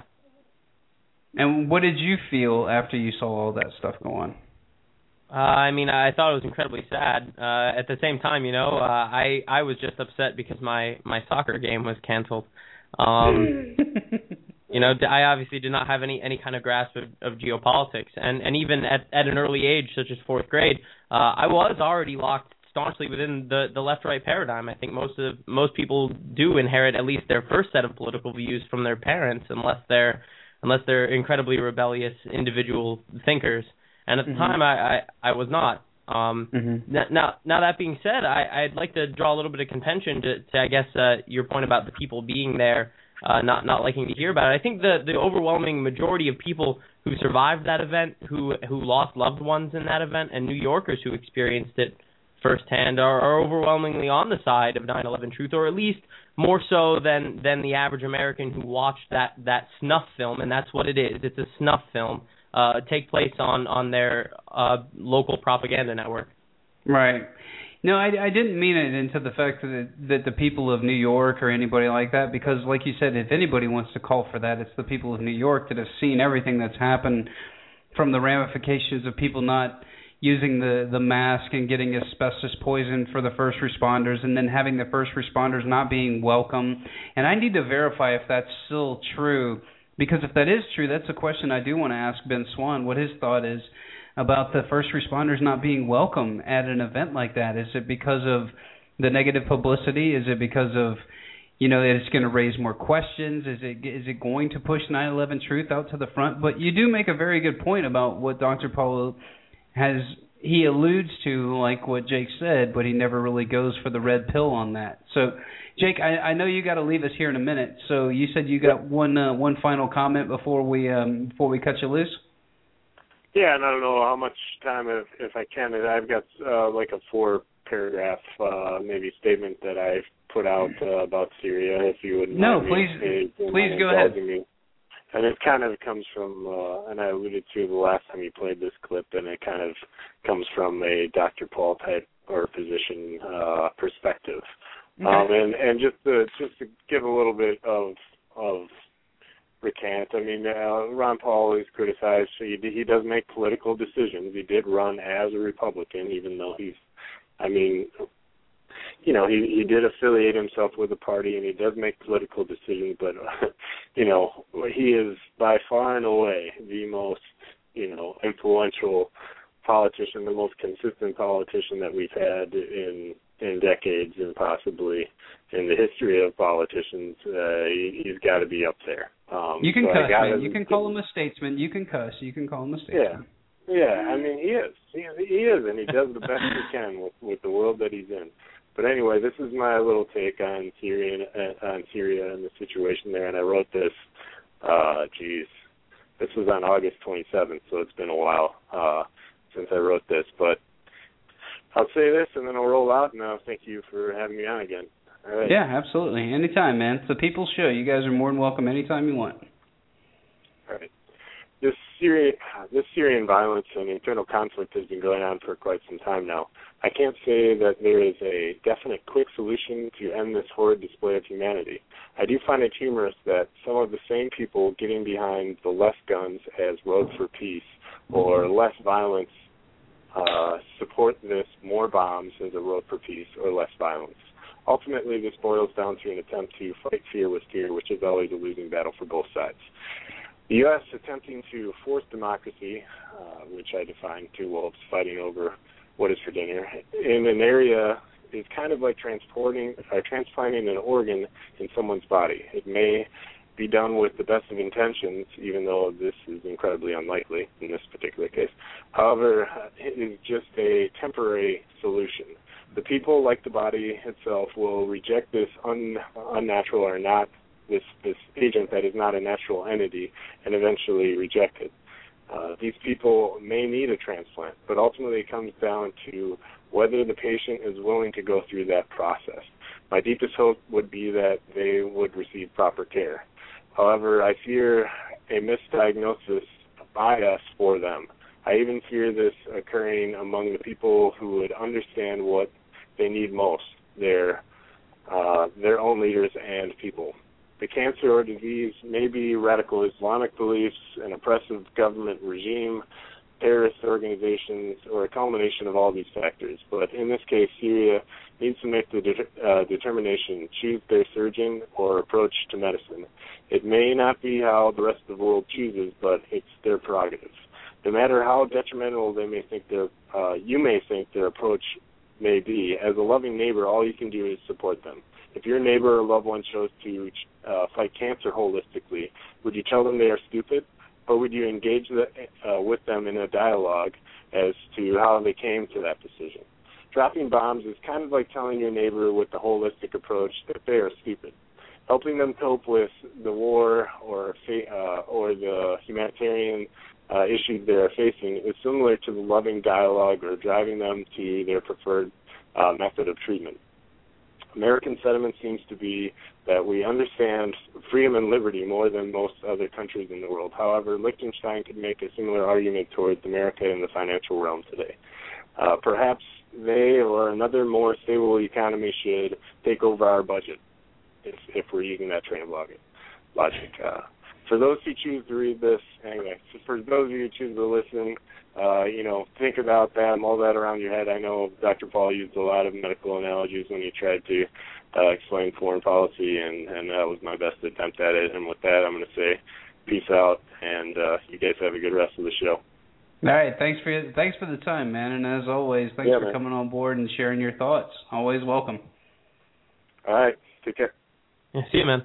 There he goes, another member of the People's Army. How dare we be informed? How dare we? Yeah, he hit it right on the head, man. So I know hey, that that was uh that was a good summation.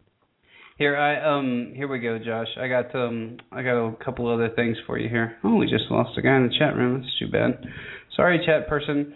All right, so here we go. This is what scares the heck out of me. So let me ask you a question, Josh, since it's just you and I, and you and I have these great debates that go into the wee hours of the morning, but now we actually get to do it on live radio, so this will, should be fun. um, do you believe that if Barack Obama does not receive congressional approval, that we will still go into Syria? Uh, I don't think that the executive branch would have left the door open for that contingency if they did not intend on using it. Okay. Now, next question. Do you believe that Congress will give him the rubber stamped approval? Uh, I would like to think that that's not the case, but I, I do think that that is what will happen. So you believe that just through just through peer pressure and party pressure and war machine pressure that Congress will line up behind this guy and go ahead and go through with it? Uh, unfortunately, yeah. I mean, it'd be a cold day in hell if the bankers didn't get a war that they were set on, and uh, they seem they've had their sights set on Syria for quite some time now. Uh, if they don't take this opportunity, they know it's probably going to be a long time coming until they actually, uh, you know, presents itself again. So yeah, unfortunately, okay. I, I, I do think that's the case.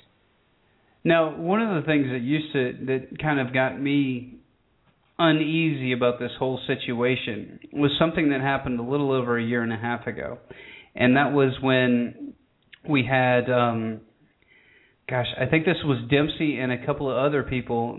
Dempsey just responded today, but this is an audio clip from the. I think it was a senior senator from North Carolina questioning um, unilateral um, no-fly zones in Syria, and this was a while ago. So I'm going to play this clip for you, and I want your thoughts on the on the back end, and, and let me know if you believe that this is is this really global government or is this a a just a, a workaround for the Constitution? So here you are, go. Are you saying, and is the president taking the position he would not act um, if it was in our interest to do so if the UN Security Council did not agree? When it comes to uh, uh, the kind of military action where we want to build uh, a coalition and work with our international partners, then obviously we would like to have some kind of legal basis on which to do it as we did in Libya. Now, some sort of legal basis. We worried about international legal basis, but nobody worried about the fundamental constitutional uh, legal basis that this Congress has over war. We were not asked, uh, stunningly, in, in direct violation of the War Powers Act, whether or not you believe it's constitution. It certainly didn't comply with it. We spent our time worrying about the UN, the Arab League, NATO, and too little time, in my opinion, worrying about the elected representatives of the United States. Do you think that you can act without Congress uh, to initiate a no-fly zone in Syria without congressional approval? You know, again, uh, our our goal would be to uh, to seek international permission, and uh, we would we would come to the Congress uh, and inform you uh, and determine uh, how best to approach this, whether or not we would want to get permission from the Congress. I think those are issues we would have to discuss as we decide what to do here. Well, I'm almost breathless about that because what I heard you say is we're going to seek international approval and they will come and tell the Congress what we might do, and we might seek congressional approval. No, well, I want to just say to you, that's a big dish. Wouldn't you agree? Uh, you've served in the Congress. Yeah. Wouldn't you agree that that's uh, would be pretty breathtaking to the average American? So, would you like to clarify that? But I've, uh, I, I and he goes on to clarify that mm, once again, if as long as they get international approval, then everything's fine. Now, what do you have you heard that clip before, Josh? I, I have actually, and um, I, I've heard it in its full context as well. But I uh, I think that it's important to remember that when we talk about internationalism, when we talk about globalism, uh, these these players on the chessboard. I mean, if you're thinking about this as a globalist planner, entities like the UN, entities like NATO, uh, they're they're essentially used when they're convenient, and they're Mhm. discarded when they're not. No, Um, that's a hundred so- percent. That's a very good. That's a very good analogy. Exactly. So, and that's why, and I hate to keep pressing on this because I hate to, I hate to be a fear monger, but I really am uh, legitimately scared. Maybe not so much for America because I do think America will do what it wants without much opposition, public opposition from from from the nation at large. Even even though so many are are not in support of this. I do think it's it's uh you sh- don't I mean don't don't go heading for the hills but be be on your toes if you're if you're uh in one of these nations that is dissenting if you're in a Germany or a France or a Great Britain. Uh you know it's it's times like these when catalyzing events happen to sway public opinion uh because right right now obviously uh th- those allies won't be joining us uh in this in this unconstitutional military endeavor. Um but but it is certainly an, an easy way uh, to, to shape public opinion. It's one that they're not afraid to use. No, that, that's a hundred percent correct, and it's you know, it, and when you say false flag here, uh, Americans always go to the conspiracy theory realm, but as as we've documented on this show many times, and it's been documented throughout the U.S. I mean, throughout even our our congressional history, it, it has happened. We have had Well, false flags happen, and we've had we've had assassinations occur. I mean, just what was it? A couple of weeks ago, they decla- or declassified the fact that that uh, Martin Luther King was actually assassinated by the U.S. government. I mean, Yeah. Yep. Well, it wasn't it wasn't declassified, but that was in 1999. A Memphis court actually did rule uh, that that the United States government was his assassin and that uh, Lee Bowers or Lee Jowers uh, was not. Uh, he was he was exonerated, and that was a lawsuit uh, by the King family. Coretta Scott King uh, is firmly in the camp that that believes that that uh, he was killed by the United States government. So the King family, and notice how the King family no longer attends a lot of these events. Uh, they bring out Rosa Parks instead, because um, she's a she's a she's a more controllable force in her old age. Um, well, that, well, that makes that makes a lot of sense. Now let's um, I want to cover this article here in um, the Independent today. I don't know if you got a chance to see this, but I'll read it. It's only a couple of paragraphs. So, and and you and I know this, but th- this just needs to be replayed for the people out in in the media and out in your little circles so you can restart the dialogue because one of the things that in in America that I find fascinating is that since we move from war to war to war almost systematically, we kind of lose sight of what happens to the nation after we leave. So I do want to keep going after that, and I do want to keep going after, you know, things that are, and and I want to keep bringing them up. The the Snowden thing about whistleblowing and and and showing us, you know, things that in the off mainstream media we've been talking about for years and been considered tinfoil hat wearers. But it's not that we are tinfoil hat wearers. That it's just that we watch C-SPAN and do stuff like that, stuff that you guys would never ever do in your lifetime because you're mm-hmm. interested in other things. But if you watch C-SPAN and you dig, and you'll find all kinds of interesting things that our government has said publicly that the media is not going to tell you. They're just not because it doesn't fit their agenda. It doesn't get ratings. It's just kind of under the radar stuff. And I do want to also bring up the Michael Hastings thing every once in a while just to get everybody back into that momentum to say, listen, we can't forget about these things because all these things have significance when you're talking about the larger scheme of things and what the American policy is. So here is the special report from the Independent. It says, We all thought Libya had moved on. It has, but into lawlessness and ruin.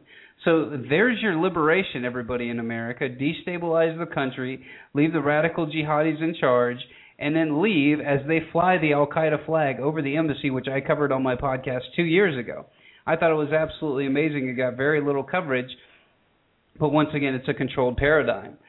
So the article goes on to say a little under two years ago, Philip Hammond, a defense secretary, urged British businessmen to begin packing their suitcases and fly into Libya to share in the reconstruction of the country and exploit the anticipated boom of all the natural resources. Yet Libya is now almost entirely stopped producing oil as the government losses control much of the country to or much of the country to control militia fighters. Mutiny security men have taken over all the oil ports. The Mediterranean are seeking all to sell the crude oil on the black market. Um, Libya's prime minister has threatened to bomb from the air and from the sea any oil tanker trying to pick up the in, the illicit oil from the oil terminal guards and are most favorably the rebels from who overthrew Muammar Gaddafi and have been on strike over low pay and alleged government corruption since July. Well, shocker there. Government's never been corrupt. What are you talking about? As the world attention focused on the coup in Egypt and the poison gas attacks in Syria over the past two months, Libya has plunged into unnoticed into its worst political and economic crisis since the death of Muammar Gaddafi two years ago.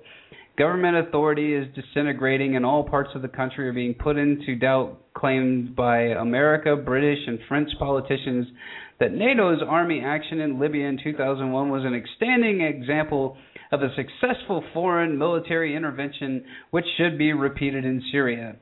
An escalating crisis, little regard um, hit or throw outside of the oil markets, out past Bolivia's or excuse me, out past Libya's prized high quality crude oil has plunged from 1.4 million barrels a day earlier this year to just over 160,000 barrels a day now. God, that's like a that's like a 90% reduction almost. Despite threats of the military force to retake the oil in the ports, the government of Tripoli in Tripoli has been unable to to move effectively against the striking guards and the mutinous military units that are linked to the secession forces in the city.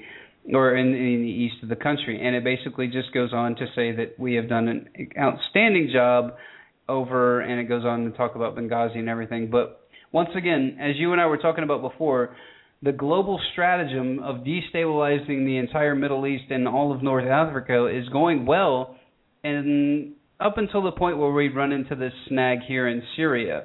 And I just want the American people to understand that the reason that Josh and I are so opposed, and I'm not meaning to put words in your mouth, but I'm going to assume that you're opposed to war with Syria. The reason that we're so opposed is not because that we believe Assad's a great guy and we think that Al Qaeda is terrible. We know that Al Qaeda is bad. We know Assad's bad, but Assad at least is a stabilizing force in that region. Once again, never try to take your American politics and your American ideology and place it somewhere in a foreign country if you've never been there, because it typically doesn't work that way. There have been and there have been you know precedents set between groups and factions, just like there have been precedents set between groups and factions here in America. So the the dichotomy between the people isn't the exactly the same. So don't think that just because you're bringing democracy and freedom to a country that it's going to turn into something that's going to be, you know, puppy dogs and ice cream. Now, Josh, what do you what do you say to Libya still being in, you know, distress and would you agree with me on uh, on your Syria take? Oh yeah, absolutely. You, you took the words out of my mouth, but I'm really glad that you read that article because it starts to put things into context. When people start talk about war profiteering, and uh, I know it's a it's a meme that's repeated throughout the American general public that that we go to war in the Middle East, um, and natural resources like that. Uh, a lot of times, the profiteering is not securing these resources per se; it's limiting their production and their ability to be shipped. Right. Correct. So what so when we see a carpet bombing of Libya and, and taking out of of uh, of Gaddafi, who was obviously about to start pricing uh, his, his oil as well as a number of other North African nations' oil in um in in gold, essentially and, uh, usurping and euros. He threatened to do it in euros before he did gold. Yep as did Saddam, and look what happened to him. Um, but but it's important to it's it is an important point to note that a lot of the, a lot of times this is about the destruction of of those natural resources and the ability to take those refining plants uh, completely offline as opposed to securing them because once the country's in chaos, they can come up and clean up after themselves and steal the natural resources whenever they want. Uh, it, but the more pressing the more pressing matter is obviously them flooding these these uh, Middle Eastern nations, flooding uh, uh, the world supply and driving down the price of oil uh, na- uh, globally. Mm-hmm. Well, because that's what um, that's what really got Saddam in trouble. Didn't he start running the running the oil and and just basically driving the price down, and then America basically threw a hissy fit, and that's when when all that stuff went down. Yeah, yeah, absolutely. He he threatened to price uh, price the oil and sell it internationally in euros. Uh, he was making deals with uh, multiple European leaders to do so at the time. Uh, actually, I don't know if you've heard uh, the the uh, some of the work of, of CIA whistleblowers, Susan Lindauer, who Mm-hmm. uh, who who talks about the fact that Saddam was incredibly uh, open with the Bush regime at the time uh, when when they had contacted uh, Saddam uh, to, to to essentially discuss uh, whether or not his country was harboring Al Qaeda extremists. And uh, Saddam said, "Look, look, if you guys want them, if you guys want money, we'll let you set up GM plants here. You can manufacture cars. I'll sign a contract that says uh, Iraqis can only buy uh, uh, American products for the next 15 years." He was bending over backwards to to essentially secure his uh, his his place in the power structure there. Um, but but obviously they they would they had heard nothing of it uh, because it wasn't about whether or not he was going to console. It was about uh, uh, creating division in the area for for larger expansion, which we're we're seeing now. Well, you know, I couldn't have said it better myself, and this kind of lends us into this next article that I got here, and I think that might be it for the show because we can expand on this for a pretty good bit. And this is by Pat Buchanan. How dare he? You know, another guy that thinks that this is all a false flag. How dare you, Pat Buchanan? oh yeah, by the way, if you support Pat Buchanan or one of the polls, I'm pretty sure it's Dr. Ron Paul and Rand Paul now. Um, you are, according to the MIAC uh, Homeland Security list, you are a terrorist or a domestic extremist. Excuse me. So enjoying that. But anyway, so we're going to move on to our second domestic extremist of the of the evening, and this is an article um, that's in W uh, WorldNet Daily. Not that I agree with them because they're they're pretty neoconish, but you know they do have some good commentary every once in a while. Mm-hmm. And here's what Pat Buchanan said Catastrophic, said John McCain. If Congress votes for no resolution calling for U.S. intervention in Syria, John McCain says it would be catastrophic for the U.S. credibility in the world. Who gives a rip about our credibility? Why don't you care about our debt, douchebag? Consider well, I think our the- credibility is lost, anyways. Oh, that was lost a long time ago when we Because said of ma- weapon, like weapons of mass destruction that nobody found, and we killed, you know, what, three million total people over there. Good job, guys. Good job. Okay, so um, because Barack Obama two years ago said Assad must go, one year ago said of the use of chemical weapons crosses his quote red line, Congress has no choice but to plunge America in yet into yet another Middle East war. Can this be? Are we really, as a nation, required to go to war to make a to make the good, simple-minded statements of the untaught president who had no constitutional authority to issue this impulsive um, ultimatum? Are we really required to go to war and to get the egg off of Obama's face? Not since the War of Jenkins' ear has there been a dumber cause for a country to go to war. Is there no way out? There is, and it's right in front of us. The House, Senate, and both can vote no on the war resolution, and Obama can then say, as David Cameron said, that while he disagrees, he respects the decision of Congress, which the constitutional which the Constitution placed sole authority to authorize America's going to war. That is very true. Are Brits now crying catastrophe? Did the Spanish no longer think that the Brits would defend Gibraltar? Did the British now woefully non, woefully non-credible to the world? For Obama and for us, it is the other option that invite catastrophe. If, for example, the House and Senate votes down the war resolution and Obama, without authorization from Congress and the Security Council, NATO, and the Arab League, plunges into a new war with a nation does not want to fight, he will be counting a geo or a he will be courting a geostrategic and political disaster. That is 100% true. Even if Congress approves a war resolution, the president would think long and hard about diving into war he sought after and stayed out of for two years. Make no mistake, if Obama attacks Syria, it will be for hours or days. We were in blood soaked arbiter for the duration. That is another true statement. In his dramatic statement Saturday, as the politically astute as it were constitutionally correct, Obama called Syria someone else's war. Whose war? Is it Sharia or is it is it Shia versus Sunni, Muslim versus Christian, Kurd versus Serb, Islamicist versus secularist? Backing Bashar al-Assad are are Iran, Hezbollah, and Russia. Backing the rebels are Turkey, Saudi Arabia, the Gulf states, Al Qaeda, foreign jihadis, and the Muslim Brotherhood. Assad is accused of killing over 100,000 people, but the total dead in the civil war has reached much higher fight as um, much as much right to fight as the rebels. While his army is accused of using gas on civilians, the Islamist rebels have murdered Christians, massacred captives, and engaged in public arts of cannibalism on dead Syrian soldiers. I guess he's talking about when the guy like ripped that dude's heart out and started eating it. That was pretty nasty. Gas is a sickening weapon, and there's no evidence thus far that Assad had ordered its use. Rebel elements are said to have found that it is sarin, as Americans who tend to prefer white white phosphorus, napalm, and cluster bombs, upon a lofty moral ground do we stand. We have forgotten that Churchill wanted to drop anthrax on Germany and settled in two days of firebombing of a defenseless city of Dresden, or that our great friend um, Assad was the confidant of the um, Jabal Nasser when Egypt was using poison gas in Yemen um, tribesmen.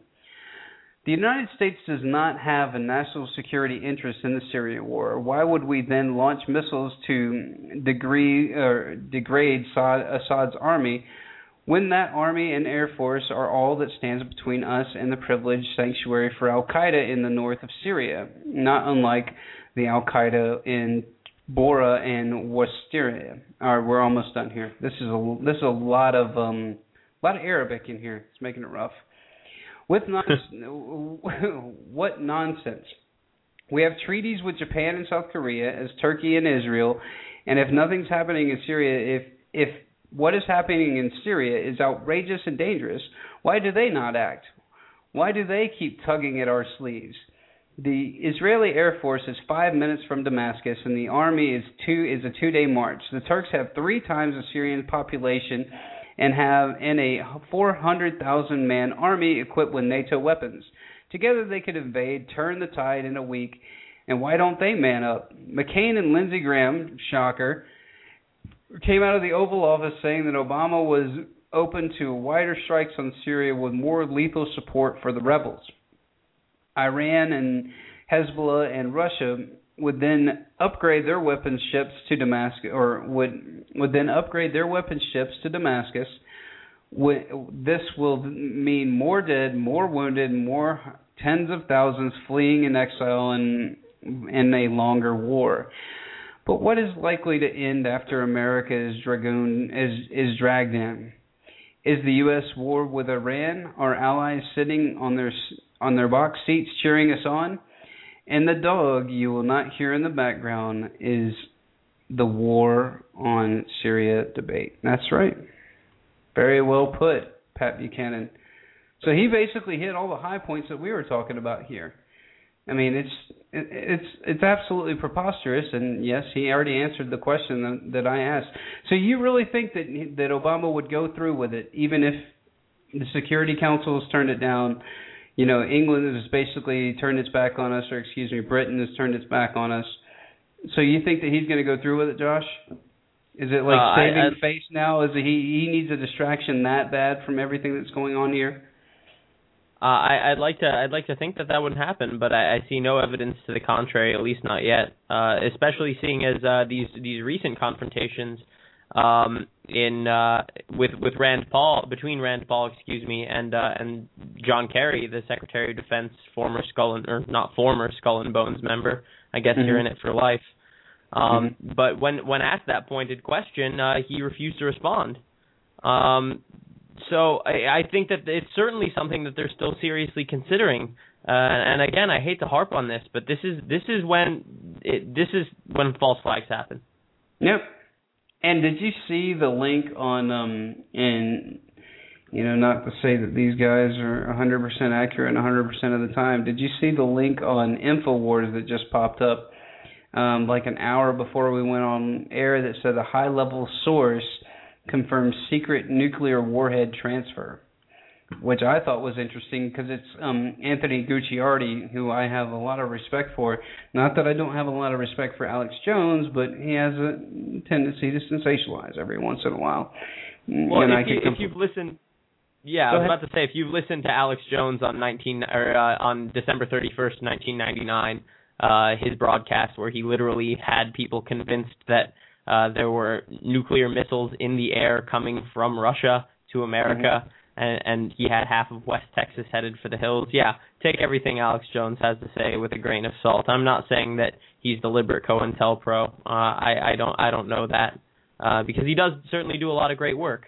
Uh, that being said, he's very good at whipping people up into a fervor. But but but you're totally right. I do think uh, Anthony Gucciardi does excellent work, and I'm scanning over this uh, this this article right now, and it's th- this is terrifying. Well, I mean, here here's here's the overall. The this and I was thinking about this when I was in the shower before I got on air. How much tracking do you really want to put on transferring a nuclear weapon? That's my question.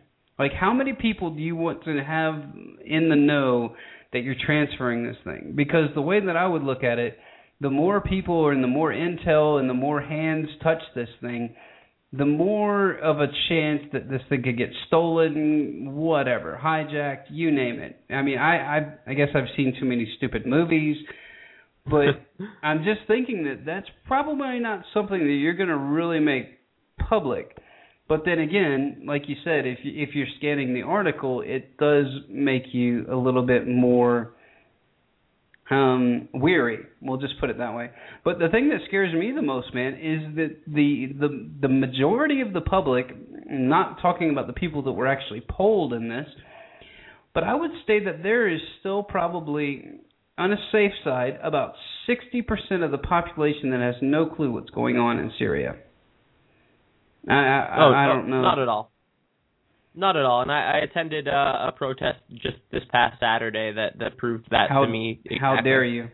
How dare I you? I know, right? now, what, where were you guys at? Was it a? Um, I, I'm assuming it's a Syrian anti-war protest, but I could be wrong. Yes, yeah, it was a Syrian anti-war protest uh, in in Ann Arbor, Michigan. The the turnout was uh, was actually pretty pathetic for for what it was supposed to be. Um, but but at least you know someone was out there making their presence known. Well, I mean, that's what we have to do. I mean, I was just one guy with a sign. Have you seen my Have you seen my video where I have four cops showing up to tell me not to put the sign, tell me not to put the sign over the overpass? Oh my goodness, I have not, but uh, I that does not surprise me. I'll send it to you. I have two um two county two county patrolmen and two state patrol officers show up. And really I did not want to talk to like the first two guys that showed up were really cool, were really nice and I had a big sign that says we fund the terrorists in Syria and in Egypt. And so the cops pulled up and they were like, "Say, what's what are your?" s-" And they were, you know, just like, "Hey, don't hang it over the sign." I'm like, "All right, that's fine." I'm like, "I didn't know that was a violation, but that's fine." And so the guy's like, "What do your signs say?" I'm like, "Oh, it just says that we fund the terrorists in Syria and in Egypt." And he's like, "Oh, all right." Gets back in his car. Like, well, you Oh, you man. really can't debate that one, sir. But um, I will let you if you want to. All right, so we got a couple more minutes, man. Um, closing thoughts. Don't freak yourself out, but I, I probably just kept Josh from sleeping tonight by showing him this article. Everybody, I'm so sorry, Josh. I apologize for your sleepless night this evening. But I know, uh, what's right? the Uh, big? you what's you the big- joke, but no, I don't joke. I'm I'm actually being for real. I, I understand that you know when you have now I understand why Alex Jones says he doesn't sleep. Like it's like the more knowledge you get, the more this stuff really does weigh on you. And then when you see blatant propaganda in front of you to try to sway the public into making everything seem okay, of course you don't want the politicians running around going, "Holy shit, war could happen tomorrow. Everybody head for the hills." You know, you really don't want that. But you also don't want them getting up there and saying, "Well, I talked to my little 5-year-old and I told him that they killed a bunch of kids." like, what? He says, Mimi, should we go to war with Syria? I say no. Well, I say they killed a bunch of children, and I Oh, told that to my children. And of course, you know, you and I know how the psyop game works. It's all you have to do is talk about the baby or the children, and anybody that has a, and I'm I'm about to be a father myself. Anybody that has a child understands what that what that's like. It's like you don't want anything to hurt that. You would gladly step in front of a truck in order to to protect your family and protect your child. But I mean, just tapping into your primal instinct, and they're coached on how to do that stuff. That's what I think is so sick is that the American public has. They don't have any. I don't think they have an inkling that these people are actually coached on what to say, how to say it, and if you get in a tight spot, here's where you go. Yeah, well, well, I think one of the biggest problems is that uh, you, you're you're absolutely right. Propaganda is all about shifting emotional idioms and doing so at, at, at a time uh, and and in a way that will provoke an emotional response. Uh, but it's really important for people to, and if, if our listeners aren't familiar with the trivium method of grammar, logic, and rhetoric, the first step, the grammar, who, what, when, where, why, how, uh, all the important questions. The logic, of course, how those things fit together, and the rhetoric, uh, learning how to share that information with others. But part of the trivium is also learning to identify logical fallacies. Uh, so if if people aren't familiar with uh, with logical fallacies or, or only have a rudimentary understanding of things like straw man arguments and, and red herring fallacies, go look up about the the most common. There there are a lot of great articles on the most common 100 logical fallacies. Uh, next time that you hear a politician on television, sit by with the, that list and uh, and highlight all of the ones that are used on you. uh, because that that again I, I mentioned it before and I, I'll continue to mention it into the future. None of this stops until America regains critical thinking and the ability of intellectual self-defense. We talk a lot about physical self-defense, and that's obviously incredibly important. But uh, again, to use an Alex Jones uh, quote, you know, there is a war on for your mind. Uh, the revolution is between your ears. Uh, Mhm. So that that's that's where the most work needs to be done. So when you when you hear things like uh, like Nancy Pelosi's uh, bantering about the dead children, uh, you can take a step back and say, well, that's really sad, but here are some other extenuating circumstances.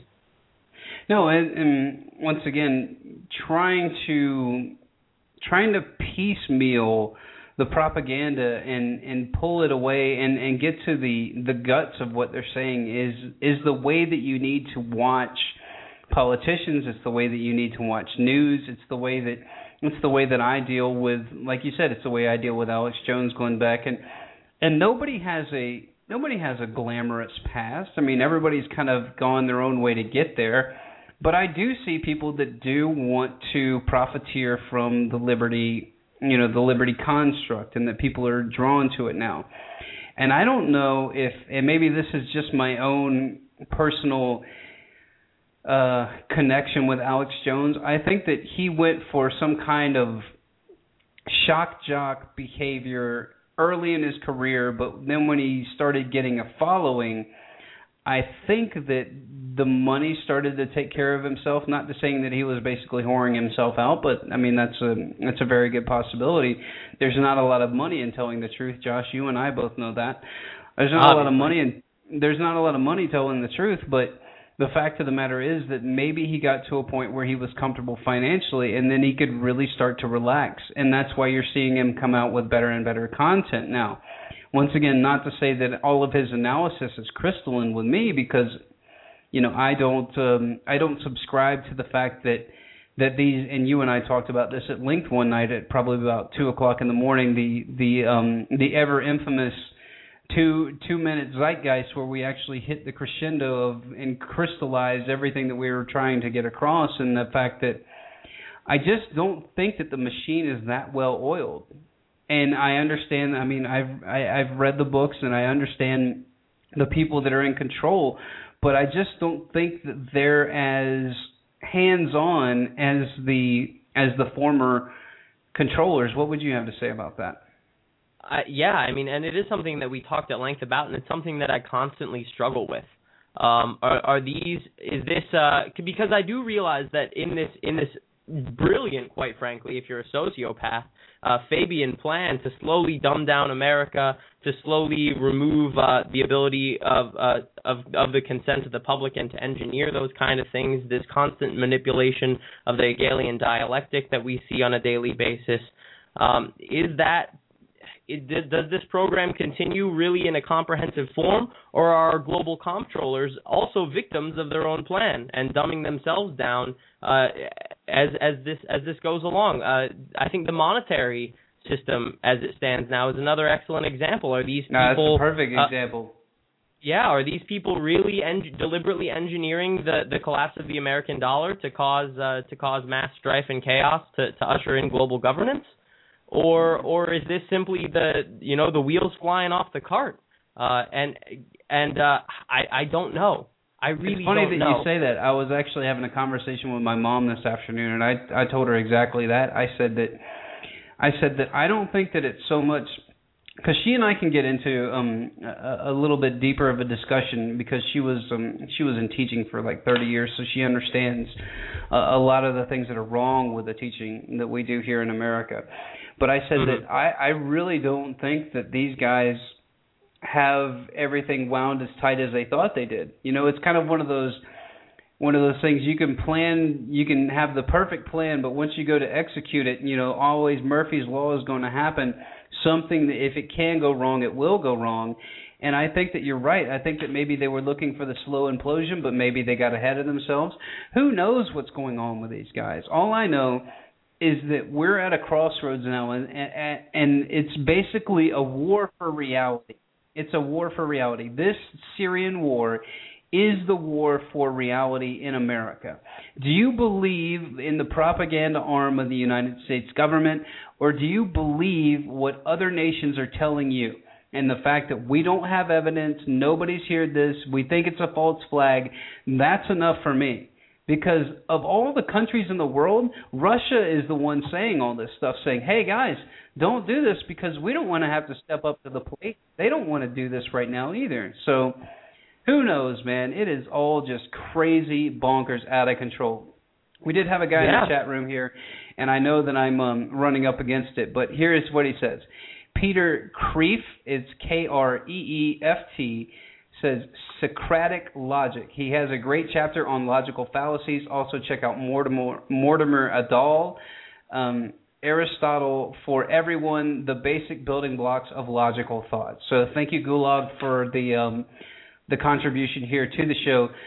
Um, All excellent for- recommendations, by the way. all right, I've never read any of those, so it looks like I got a lot of reading to do this weekend. So, Josh, thanks so much once again. Cerebral Industrial Complex, correct? Is that what we're looking Uh, at? yes. Yes, cerebralindustrialcomplex.com and journalisticrevolution.com. Excellent. Well, thanks so much for joining me on the show, man. Always a pleasure having you on. Always love your insight, and I love to love to be able to talk at a at um, some second and even third layer thinking sometimes when we get on the subject. So, thanks for coming on board, man. Thank you everybody for listening live. Um, remember, get a friend, get informed, and get involved, everybody, and uh, let's shift the paradigm. Take it easy. You deserve your freedom. The feeling that you